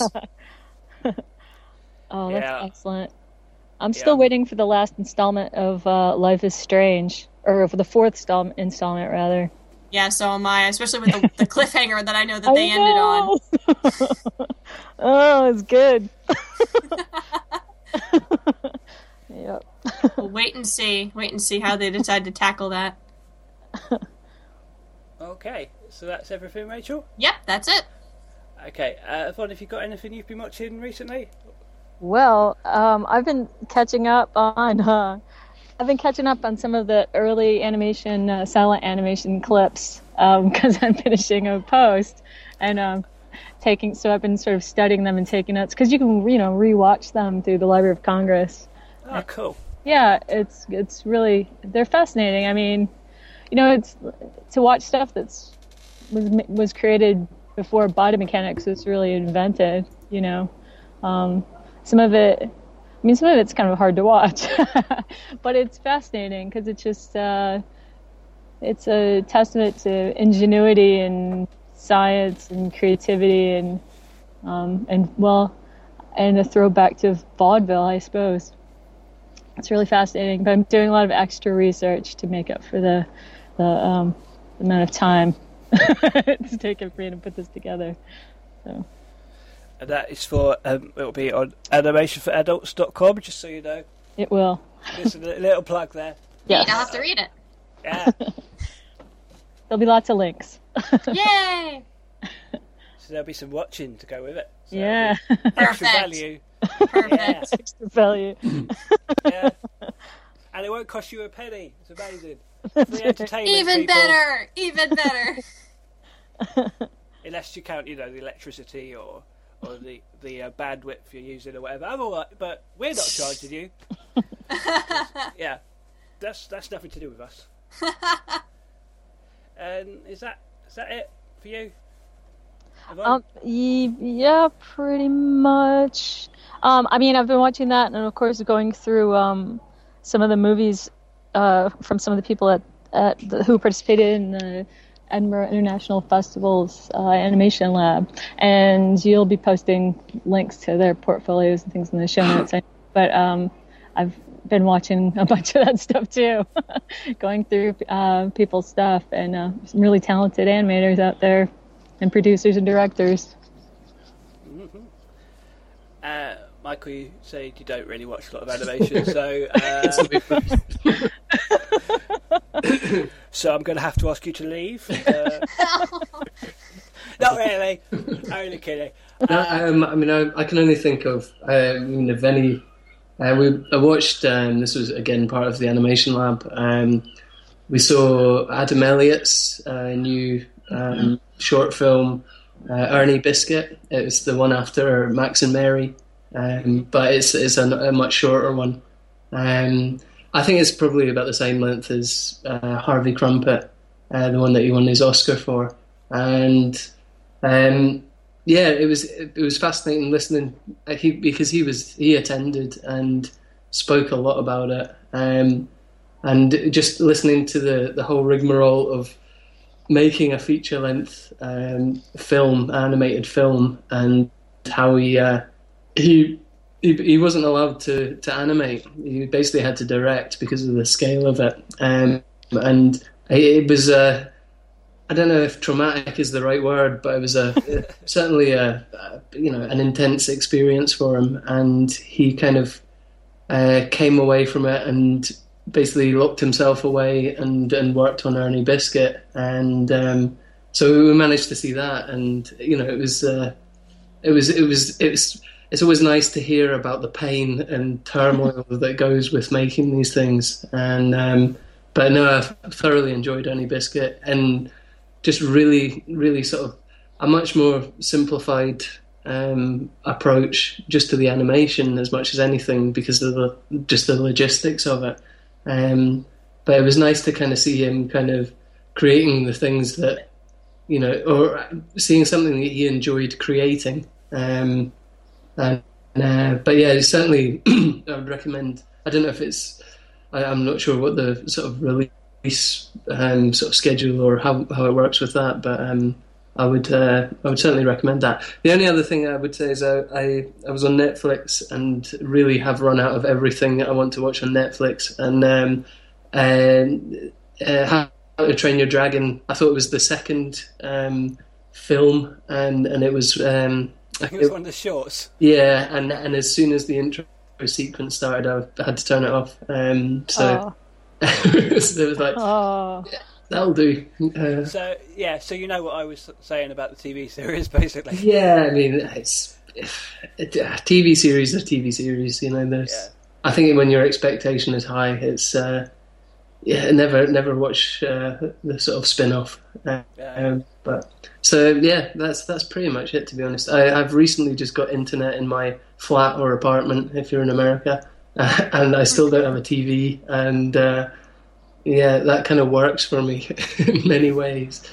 Um, but yeah, I would, but certainly uh, check out Ernie Biscuit if you're, uh, you know, if you have the opportunity. Totally. I think, that's part of the problem with short films. Is like where to see them quite often. Yeah, exactly. I mean, that's what I was saying earlier. It's, it just seems there isn't a platform to, to view these things, uh, and uh, it, there's there's just so much incredible talent, you know, out there that will will never make it to the big screen, and um, you know, it really needs to be recognised. And some, you know, there there's really, you know, it's it's just this phenomenal phenomenal amount of um, you know material that people should see. Um, that's the trouble with. Uh, well, it's not maybe the trouble with the festival circuit, but um, you know you really have to go out of your way to to hunt them down, and yeah. uh, and, and I, you know there has to be some other way of you know getting these to the viewer, but um, maybe one day. Maybe I, I know there are sort of a few short film sort of uh, platforms, but uh, I think you know there's certainly more of a mainstream possibility. So there's actually a Kickstarter on at the moment. Um, there's a guy in America who does something called the Animation Show of Shows. That's right. Yes, I remember uh, reading that article that you yeah, about that. And it's about basically it's about taking shorts around. It's what he's trying to do. He's trying to. It's in America, obviously, so not much good to us. Uh, but um, he wants to take uh, short films on the road, basically, so show them on the big screen. It makes sense. Well, they, I mean, it's it, it, it's a tough one um, because you're dealing with so many individuals as well and so many separate. You know, it must be a nightmare uh, trying to coordinate. Right. Um, you know, especially if they're just small production companies or whatnot. Um, but it, yeah, it would it would make sense. You know. Yeah, it's still I mean, worth, it's definitely worth doing. Sorry. For sure. It's but also as as there are more and more platforms and more and more channels and more and more, you know, content is something that is always in demand and, and uh, especially sort of quality content. You know, there's so much filler. Um, that you could, you know, you, you would need to have people in place who could actually uh, program it because you know there's right. there's such a variety. Um, but you know, there there are plenty of slots to be filled. Yeah, there's um the uh, Spike and Mike's Twisted Animation Show or festival that travels around. I mean, there's really, there aren't too many models. It seems like um, for the filmmakers to sort of make any kind of revenue off it, but Um, I know that exists. I had a short film in it, and then there's also a a cool little program at um, uh, the Coolidge Corner Theater um, in Boston, and they sometimes, well, basically, if you film is selected, it will show in, in front of uh, different, you know, feature film, whatever happens to be playing. I mean, they should, they should just be standard. They should bring it. I know. So, I uh, agree. I agree. and it's it's it's just such a short slot. You know, you're really Yeah. not putting people. You know, you're not. There's you know, people will sit through it basically. Oh, totally. I mean, I've definitely enjoyed it. There are a couple theaters around here. I mean, the art theaters will sometimes uh, throw in a short film, and it's always like, oh, wow, I, you know, would have never seen that. There definitely, there definitely needs to be some sort of quality control. I'm not talking Mm-hmm. about a universal standard, but you need it needs to be well considered. You know, Mm-hmm. uh, you know, it needs to fit with what's coming, and you know, there's. Uh, I mean, from from just from the other week in Edinburgh, when we watched um, the McLaren um, Animation Awards, and it, it's such a variety, and you know, everybody's everybody has an opinion about what's good and what's bad, but um, I, I just think just a little bit of you know considered programming would uh, you know you could you could sit for hours watching short films. You really could. yeah. That sounds like a great way to spend an afternoon. Yeah, and you know they're just complete little things. You just it's they're they're satisfying in their own right, and That's you right. multiple moments of satisfaction. If And if you don't like one, there's another one along in a minute. Exactly. exactly. I was just going to say that. Exactly. Skip. Skip that one. Yeah. I Yeah. That. wonder, Go ahead. Sorry. I wonder if it would there'd be any what would happen if like somewhere like Netflix started putting on shorts. I wonder if I, I think you'd find it it would be incredibly popular. Um, Mm-hmm. I, I I would say uh, I'm I'm very biased, but um, I, it, it would need to be presented in the right manner. Yeah, that'd be the trouble trying to get people to discover it. Yeah, Mm-hmm. Or maybe you could do something like, uh, say, similar to like a what uh, a Toonami block, where you have, uh, like, you say you already have an established channel, and then you'll have like a, a particular block of time dedicated to animated short films, and you'll show new ones, new ones every uh, every time to air the block. yeah, absolutely. Yeah, but you, you could it, it could be. I mean, you could have a show that the, you know, or uh, yeah, that that that that has you know, a, yeah, a tailored, uh, you know, a themed. Um, Uh, sort of- like Groups Hour. like Spotify, like Spotify uh, groupings of uh, different. maybe, uh, maybe not. Uh, oh, whatever works. I mean, I think that'd be fine. There are actually a few like um, things, kind of like the block idea in the UK that are on like at four o'clock in the morning or something Yeah. on, on Channel Four. Oh. You'll get you'll get like a um, there'll be several shorts in a row or whatever. They've they've done different uh, festivals and themes and things like that because um, Channel Four they they have some license fee funding, so that they have to do things like that, and they and it's it's all like in the middle of the night or whatever, but it's better than nothing. There's um there's a Reel 13 as well here. Um, Channel 13's or well I don't know because the channels, but the public station um, channel has a Reel 13 festival. But it's kind of weird though. Like, it's sort of a popularity contest, and you can vote vote multiple times across different devices, and it get, gets a little bit insane. but if your film wins, then it's broadcast. Um, you know, in a in a block of shorts. Cool.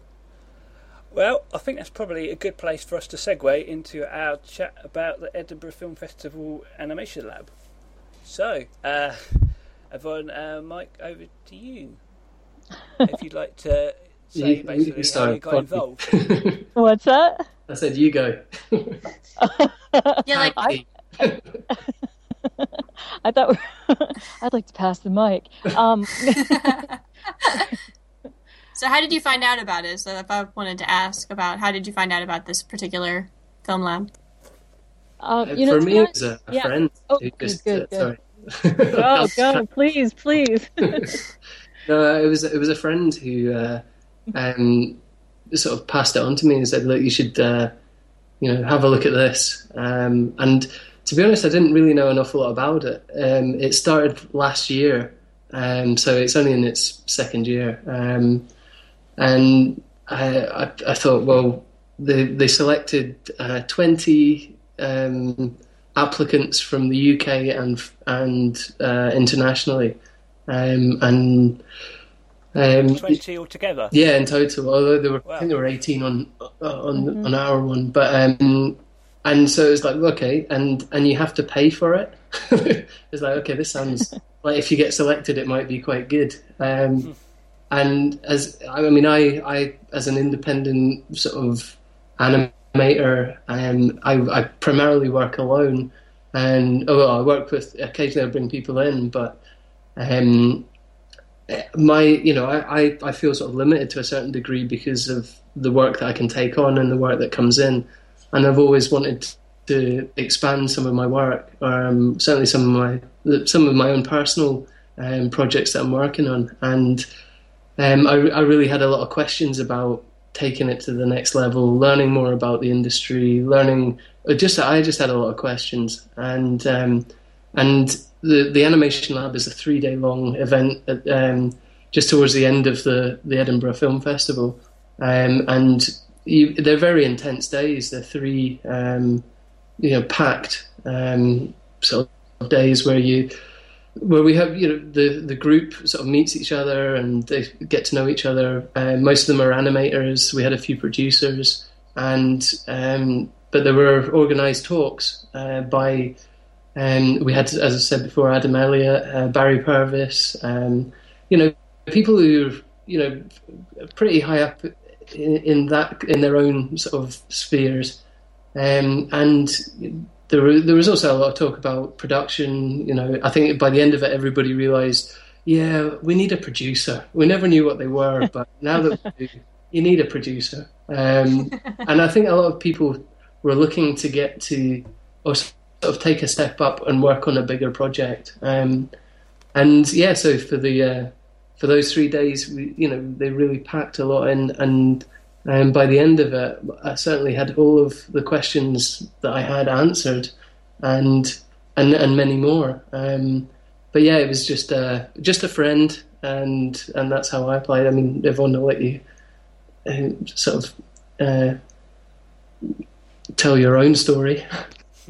Yeah, no, I mean, I, I to be honest, I don't really know. I mean, it was it must have been listed somewhere because I read about it and I thought, well, th- that sounds great, you know. And um, I applied and forgot about it, um, and went along my business. And uh, yeah, I mean, as soon as I, I mean, it was a little bit more expensive for me because of the exchange rate and everything. Plus, I had to get over there, so you know, I had to get a plane ticket and stuff. And um, but as soon as I um, found out that I could participate, I mean, I was like, get me over there.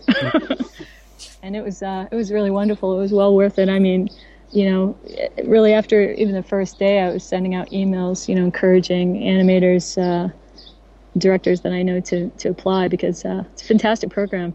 It really is. Um, it's just you know, it's it's nice to. I mean, I said I spoke to this uh, a little bit last podcast, but um, you really it was validating and and yeah i mean it just kind of shows you that um, you're you're not you know you get a little bit isolated sometimes working in your studio um, kind of you know doing your work and uh, you know it's nice to know that other people are sort of doing the same thing and now we we have this uh, little network it's great really terrific program That's awesome. Um, what would you say for both of you? If I have just one other question, um, was there a particular uh, talk or uh, event that while you were there that really like resonated with you or stood out? I, mean, I don't think there was one. I think all of it was uh, incredibly inspirational and valuable. I mean, I couldn't. There were the diff, you know there were certain uh, it really covered many aspects of um, the animated world. You know, and uh, I think a lot of people came with questions. Not some. It really didn't focus on technique or you know content. It was more about um, how it really works, and that that was, um, you know, the the it was really covered well.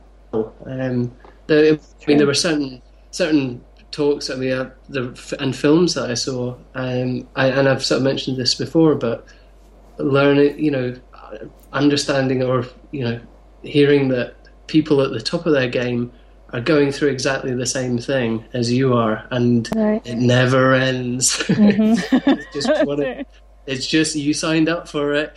You you're gonna have to deal with this all the time. Um, but but the one thing that I would say is that I came away from it loving animation again. Um, prior to that, I you know I you you try and work out you know it- especially if you're working by yourself, you have to you know wear many hats. And um, you, you know trying to work out how to get to the next stage how do you make how do you get your thing commissioned or how do you get funding to develop it or and, and uh, you know all of these different things all of these things that you have to that you, you just accept. Um, you know I think by the end of it it was like right I have got lost in trying to visualize and it's essential as well that you you try and work out how you get things made. Um, it's not that you know it's you have the capability the technical ability to do to create the story to create the characters to build it to, to the movement everything. Um, but to to actually get to a point where you can you know really really make it you have to focus heavily on the the financial aspects, the the logistics, um, and I'd kind of got caught up in a lot of that, and so Yeah. it was lovely to actually be reminded that it's an art form, and um, and and sort of taken back to the the real sort of the drawing board, pardon the pun, but you know, or the reasons why you you you got into it in the first place, and now I came away totally invigorated and really focused and determined to to make the things I want to make.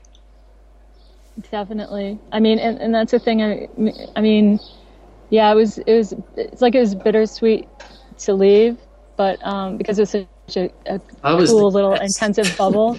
What's that? Yeah, me too. Me too. Oh, so much.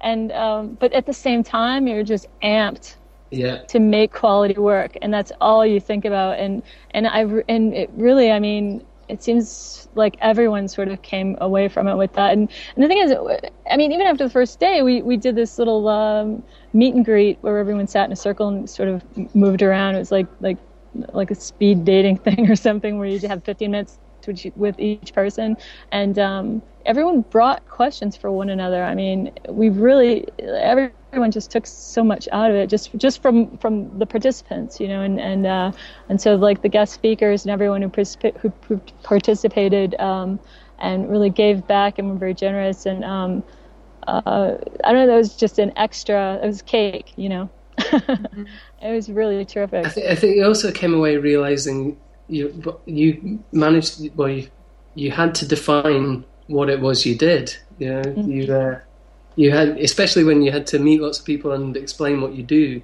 I, I, I mean, I I found that I don't really have to do that, and I kind of, you know, my understanding of what it is I do um, isn't you know is not something I've ever really had to nail down and you know, um, you know, uh, convince other people that do it. but, That's a uh, real challenge. it is. It's true. It's true. Yeah. Well, because you get and you get sort of. It's the nature of, well, doing everything yourself too. You sort of like take on all these extra responsibilities, and then the next thing you know, you're sort of rolling along, going, um, okay, what exactly is it that's going on here? like how maybe I need some restructuring. Yeah, it, it was just it was a priceless uh, I, I experience. found, I found my perspective on uh, what I do changed massively, and I realised the the approach that I need to take and the, the sort of the, the flaws in my approach prior to it, um, and yeah, yeah, it was a, a restructuring of thought as much as anything. Um, Definitely. That's and and just just to meet the you know I, I, we've touched on it before but just to meet people who do the same thing, especially when it's such a a solitary um, pursuit, and um, and you know you go back to not being alone, but you go back to your space where you focus just on you know the work you have to do, and it, it yeah. It, it gave you hope. That's right. I'd say that it gave you realism, realism as well because you, you also understood, or I certainly, from a European perspective, because we we rely a lot on funding, and um, I know in America it's it's quite a different setup, but um, you know, and, and and how funding has drastically been cut, which is just the nature of all of the economical sort of changes. Um, or Yeah. Sort of repercussions, at least. Um, but I think that's been it's been happening for a long time, and uh, we were shown many different ways, uh, or you know, we were um, in which to get funding. You know, the the people that who gave well, the people who gave talks, and it wasn't just uh, yeah, this is a big studio, you know, production that we worked. At. It was you know, going. Um, Yvonne touched on it in the last podcast uh, about Simon's Cat and how that's been crowdfunded, um, and and you know there are just many different ways.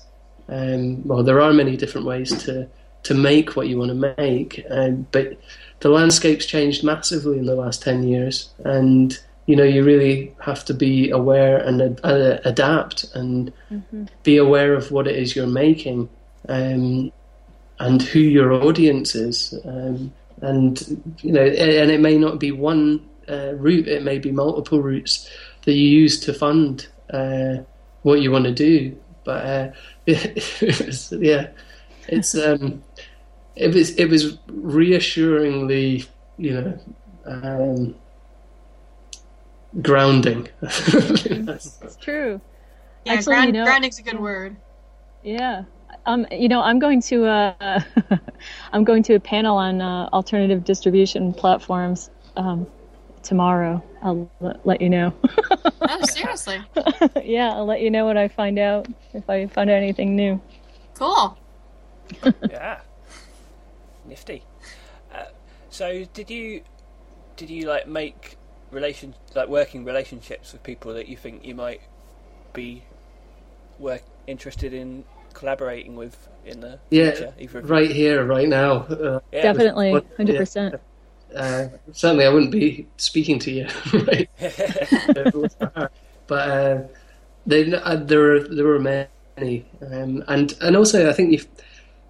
Uh, one of the things that I realised is that there people are open to being approached, and um, certainly even if you know pr- big production companies, uh, I, I know it was a very specific environment we were in, and they were encouraging. Um, but my, you know, now I'm like, well, you know, I, I don't really have the same fear I would have had about getting in touch with somebody, you know, getting sending my stuff through to, uh, you know, a production company or, um, but also it's the nature of the beast. Animation takes a long time, and it's about many relationships, and you uh, maybe not tomorrow, but you know, someday you'll uh, you might go actually. I'm gonna get in touch with you know X, Y, or Z. yeah, uh, definitely. and uh, yeah, it's it, who knows. I mean, it's uh, it's it's only just happened, um, and the, you know, hopefully there'll be many fruitful relationships. Yeah, I think so. Definitely. I mean, uh, yeah, you definitely came away with a sense of clarity. Um, at least I know I did that I didn't have before. It's beautiful. Yeah. Seriously. I mean, it's. I still get a little choked up. It's still like, it was. Yeah, it was something. Yeah, I mean, I, I, I, we are still you know riding the wave a bit, but I, if any if anyone's listening to this and they are an animator or producer or whatever involved in the the, the, the industry in some way, it's I would say it's an invaluable experience um, if you can um, get get yourself on it and Yeah, apply. um, it's it, it's just a beaut. It's a. It was almost like a holiday as well. Even though th- there was a lot going on, it was. Uh, it was nice to just unplug and and really immerse yourself with people who love the same things and do the same things and um, yeah, if you find out more. there will be a link in the show notes. Yeah. Um, I'm, how I far in sent you one. advance? How far in advance did you have to apply? So that if anyone is listening and they're thinking, "Aha, I want to get in that," how? I, I think it was only a few months, to be honest. Yeah. Yeah, it, it wasn't like a you know sort of applying to get in a film festival. Or it was, uh, yeah. I mean, I I can't honestly remember, but it wasn't. It was pretty quick the whole process from submitting the application to um, learning your you know getting accepted, and then uh, I'd say maybe two or three months. That sounds Yeah, right. I, f- I feel like Yvonne, you said to me like that you'd just been accepted like at some point when you were writing for the site, so it can't have been that Oh, that can't have been that far long ago, can it? So good I point. think, I think yeah, I think it must be pretty quick. It's all So- blur. Well, especially after everything you just you just went through, it's just like like it's hard to think back that far after the the kind of experience you sound like you both had while you were there. yeah, it was kind of life altering in a lot of ways. I mean, just honestly. We really are selling it, aren't we? Yeah, we really are. You get a sponsorship deal going here. Uh, Make a little bit on the side. Yeah. uh, Edinburgh International Film Festival Animation Lab. Yeah, yeah, Dot get in on com. that. dot com. I don't know if it is a dot com, but probably it's dot org. Uh, no, I would. I I mean, I think just the film festival in its own right is um, is certainly worth promoting because of. Yes.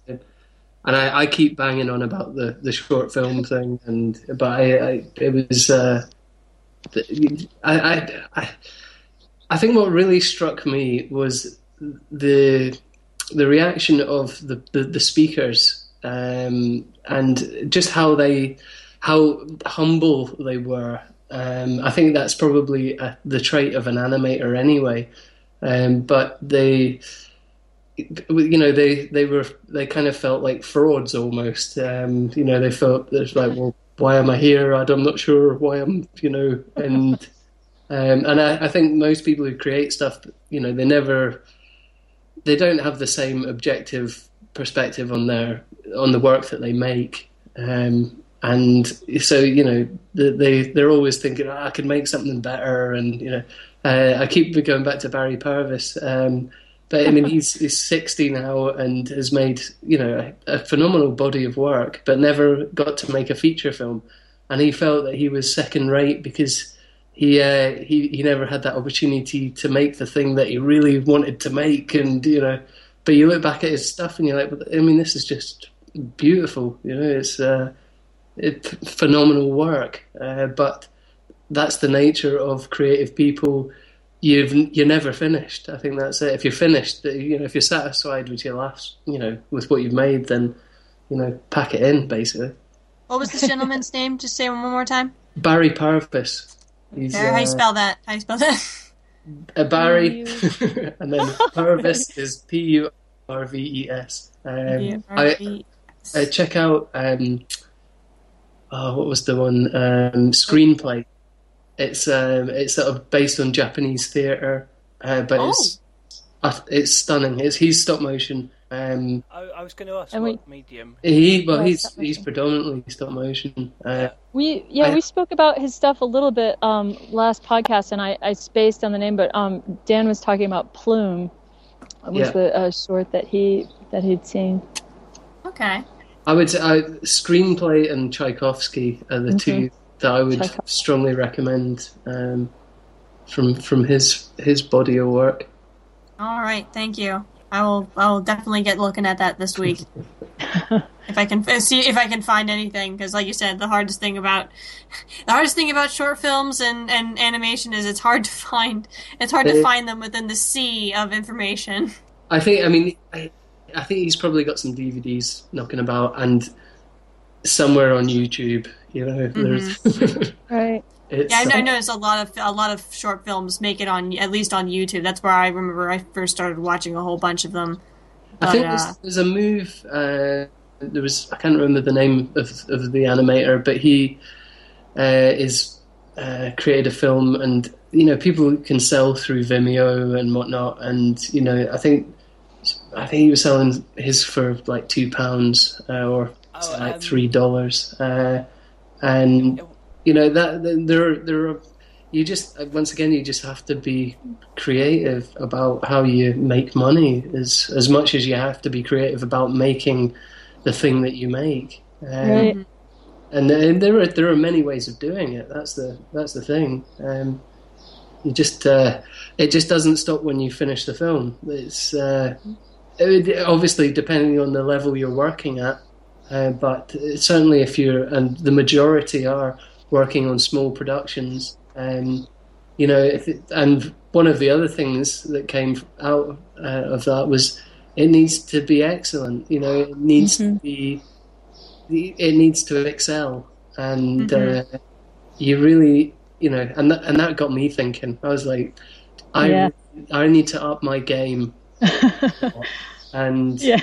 because if that, that's just the nature of, of the whole industry. You know, it, it needs to be popular. Well, not necessarily, you know, but it needs to. Um, you you need to have an audience, and if you don't make something engaging, then the, you know there's you you're going to be struggling. Yeah. And it, I mean, yeah, really, the people who uh, participated. I mean, the quality of work that that I saw in in these reels. I mean, my goodness. I mean, that was another thing that really sort of charged you up. You know, it's like I wanted to just get home and get working. that work to do. There's always work to do, but at least it, it's it's very fortunate that you know you do something that you love to do. And so that, that's on, and like I said, it's always good to be able to share ideas when uh, inspiration with other like-minded individuals. So that's that's very uh, It's a, it's a love hate relationship.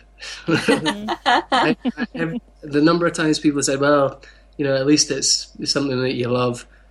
Uh, it's yeah, it, it, it you know it fluctuates. That's for sure. But, uh, yeah. I think that could be that could be said with almost any different for sure, absolutely. kind of art. At least if you if you're if you feel very passionate if you're very passionate about that art. When the thing is the, the thing is with when you feel passionate about something, it is both love and hate. It, Yeah. You can say that about any art form. Yeah, absolutely. Yeah, the thing is, I think when you're working on an animation or a film or whatever, you get to a point when you've been working on it at a certain point that you would be like, I hate this, this is the worst thing I've ever done. Yep. Yep. Like, what am I doing? I want to tear it up. It's terrible. This is all wrong. It's not how I pictured it. It should be. But you keep going back, right? So- Yep. Right. You just Because to it's- keep going through. No, I- It reminds I me of this one line that I remember was in this one movie. I forget what it was. Is that if uh, little ideas that tickle and nag and refuse to go away are basically what was the figure? It was a really cheesy line, but it was like it was like in those ideas are the seeds of destiny. Blah blah blah blah blah. I forget what movie it was, but it was it was a it was a cute line. nice. I, I don't know if it it might have been someone from Pixar or someone who says that you don't finish animation, you just abandon it. you just get to a certain point where you go, ah, blah. well, that, that's where we where we learnt about the role of the producer. That's Um, right. for anybody who I could, because I was like a producer was a producer, um, um, but you know a producer basically gets the money and Very important. sure, uh, very important. Uh, make uh, make sure that everybody involved is doing the job that they need to be doing, and uh, you know a good producer will, apart from having immense, you know, uh, personal, well, just having good relationship skills, um, will allow everybody to do their job and focus on their job. And uh, you know that was uh, that was yeah that, that was a revelation. It was a revelation. I yeah. I mean, yeah, I couldn't stop talking about that either. I think that's true in general. People just don't know what producers do. They just know they're somehow important. Yeah. Apparently, They're they're one They of the like the, the uh, one of the major individuals when it comes to making any kind of film. But they it's like besides you know the idea that they get the money for the film, it's they don't really know if they're the you know what the role they serve besides that. Like it's the they're the three important uh, major facets of filmmaking is the director, producer, and then of course the editor, the, ma- the head editor. Well, the thing is, I mean, I And writer. definitely yes, of course. Um, I mean, I've definitely, uh, uh, you know, understood the role of producer while working in studios, and, and been thankful and, and thought, you know, I just thought they were amazing. I mean, they sort of control the tap too a lot of times, you know, and you can they can buy you extras and stuff. It's just that um, as a producer would relate to my own, um, you know, little one person studio. That's where I, I don't know, like so the light bulb um, went off, and I thought, oh right, right, because I'm I'm I'm doing this professionally. You know, I don't know. It's, I mean, that, that sounds silly, probably, but um, I don't know. Again, it was just uh, it was it was a revelation. I mean, a light bulb sort of went off, and I thought, oh yeah, you can uh, partner up with people Yeah. help get things done. I, I think that's one of the problems when you are an individual creating animation, and, and again, with you know, this applies to all many fields, but um, when you're so used to doing it all by yourself, um, I think when it's very hard to let go, especially if Yeah. it's your vision, your every, you know, it's it's your baby. The the producer is like a parent. they, they they basically allow the kids to, you know, run wild and uh, you know, Give but them, give them the lunch money and That's you it, make sure it. they get to school okay. But going back to the point about you know, there's a time when you have to stop. Um, animate, you know, that's what a producer does as well. They basically say, right, no more. We're done with this. We're moving on to the next thing. And you, it's so hard to do if it's just yourself. mm-hmm. Yeah, it's often good just to have another person to. If you're if you're doing everything yourself, you just need the perspective of someone else and someone Right. who's who's less well less in your head basically. Yeah, really, because when you're just, it, it, it's really when you just stay on the like like you guys were saying that when you're just staying like that, you know, you don't seem to grow. But once you once you do go out with other people and you talk and you share ideas and perspectives, and then you know, like you said, a light bulb goes off, and you're just like, okay, well, it's time to get back to work because I know what I'm missing now. You also realise that you maybe you don't have to work so hard. Uh-huh. you don't have to work seven days a week. you, know, you can pass all of this on to other people. That's you know mm-hmm. suddenly Yeah. that becomes appealing, and You don't have to struggle. you always have to struggle, Yvonne. It's well, called being an artist. yeah, true, but but yeah, I just yeah, I did definitely felt I feel a lot less bogged down by um by things than I did before. Again, I think it was really just clarity of and uh, sort of organization, sort of knowing what I need to do next. Was there anything else at basically at the whole the whole event that you saw that you really wanted to talk about, either of you? Edinburgh Castle. Uh, Does, Ooh. that- it's a Okay. beautiful city. We're now working for the tourist board. Yeah, Yay! Plugs. Lo- lots of seagulls, I think you said, Yvonne. oh my god, Yeah, Lots of Huge. giant They're seagulls. giant seagulls. size of small dogs. Jeez, that's So- scary. I thought you were trying to get sell people in Edinburgh. It's a Come terrifying to place. Edinburgh. There are seagulls the size of your dog. Gi- giant castles, giant seagulls, screaming seagulls. Um, Lots of film festivals, lots of history. Yeah, all that good stuff. Yeah, Come visit today. Yeah. Edinburgh. Or Edinburgh was beautiful. I mean, I really, I, I was uh, sincerely, I, I had a mini heartbreak leaving. I was like, I really, I could have stayed for a little while longer. It was, uh, it was sad to leave. It's gorgeous. I mean, everywhere you turned, it was, it was, it was gorgeous.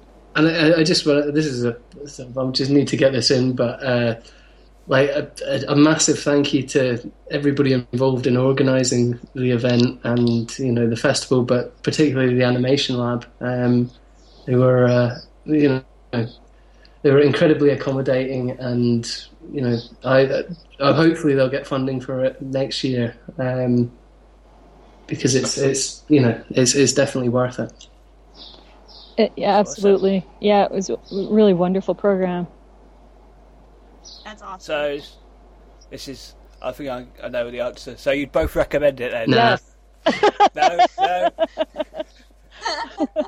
Uh, no, for sure, for sure. I can't even do it. I can't Sorry, even Tom. do it. I can't even jokingly say no. Into yeah, nah. Uh, no, it was amazing. Okay, that was very interesting to hear. Thanks, guys. Thanks very much. um, okay, I think that about wraps us up for today.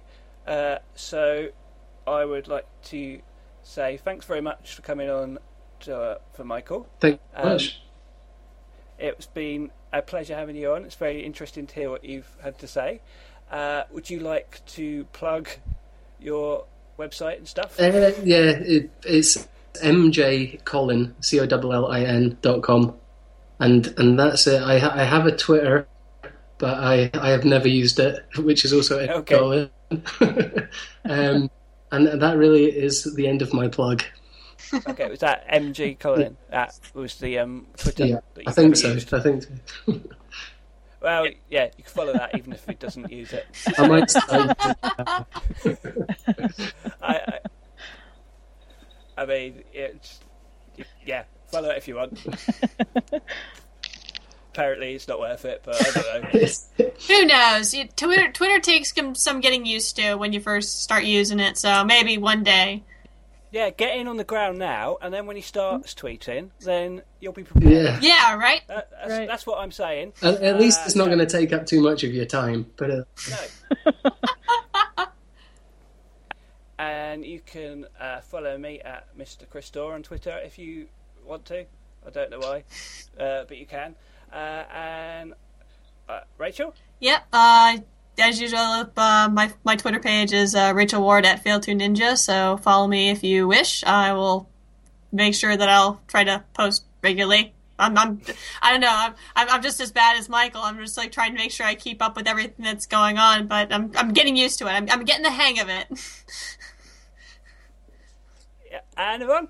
I'm on Twitter at isnare underscore inc, and uh, I'm definitely I definitely post stuff. So Uh, and obviously, you can follow us all at AFA blog on Twitter, and you can visit the website at animationforadults.com, and you can also find us on Facebook, Tumblr, and Pinterest.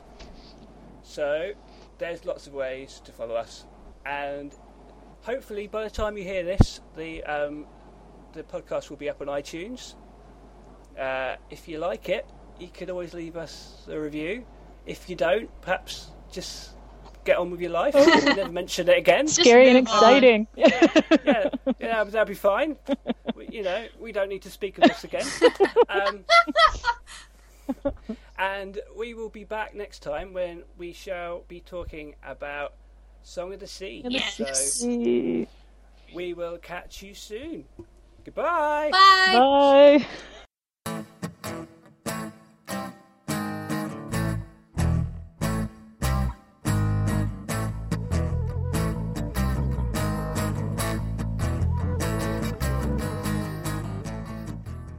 Uh, yeah. Um, yeah. The only way I can do this is to compen com compen nah.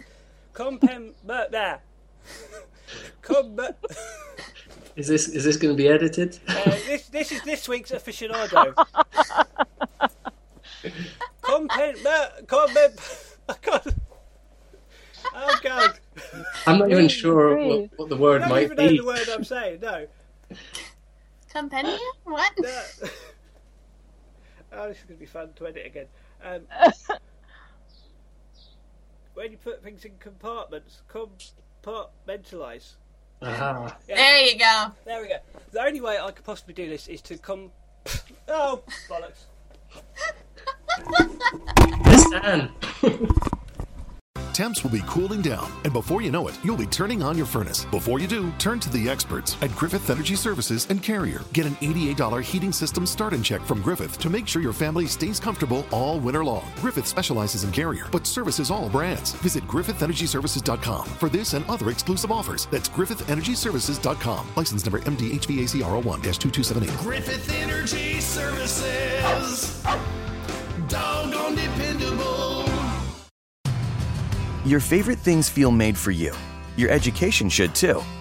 University of Maryland Global Campus, formerly University of Maryland University College, was made to serve the military and working adults like you. Today, we continue that tradition by offering frequent start dates so you can get started with convenient online learning that fits your schedule, by recognizing your accomplishments with credits you can earn for what you know, by providing no cost online resources replacing most textbooks because a college education can fit your budget too, and with no SAT or GRE required for most programs.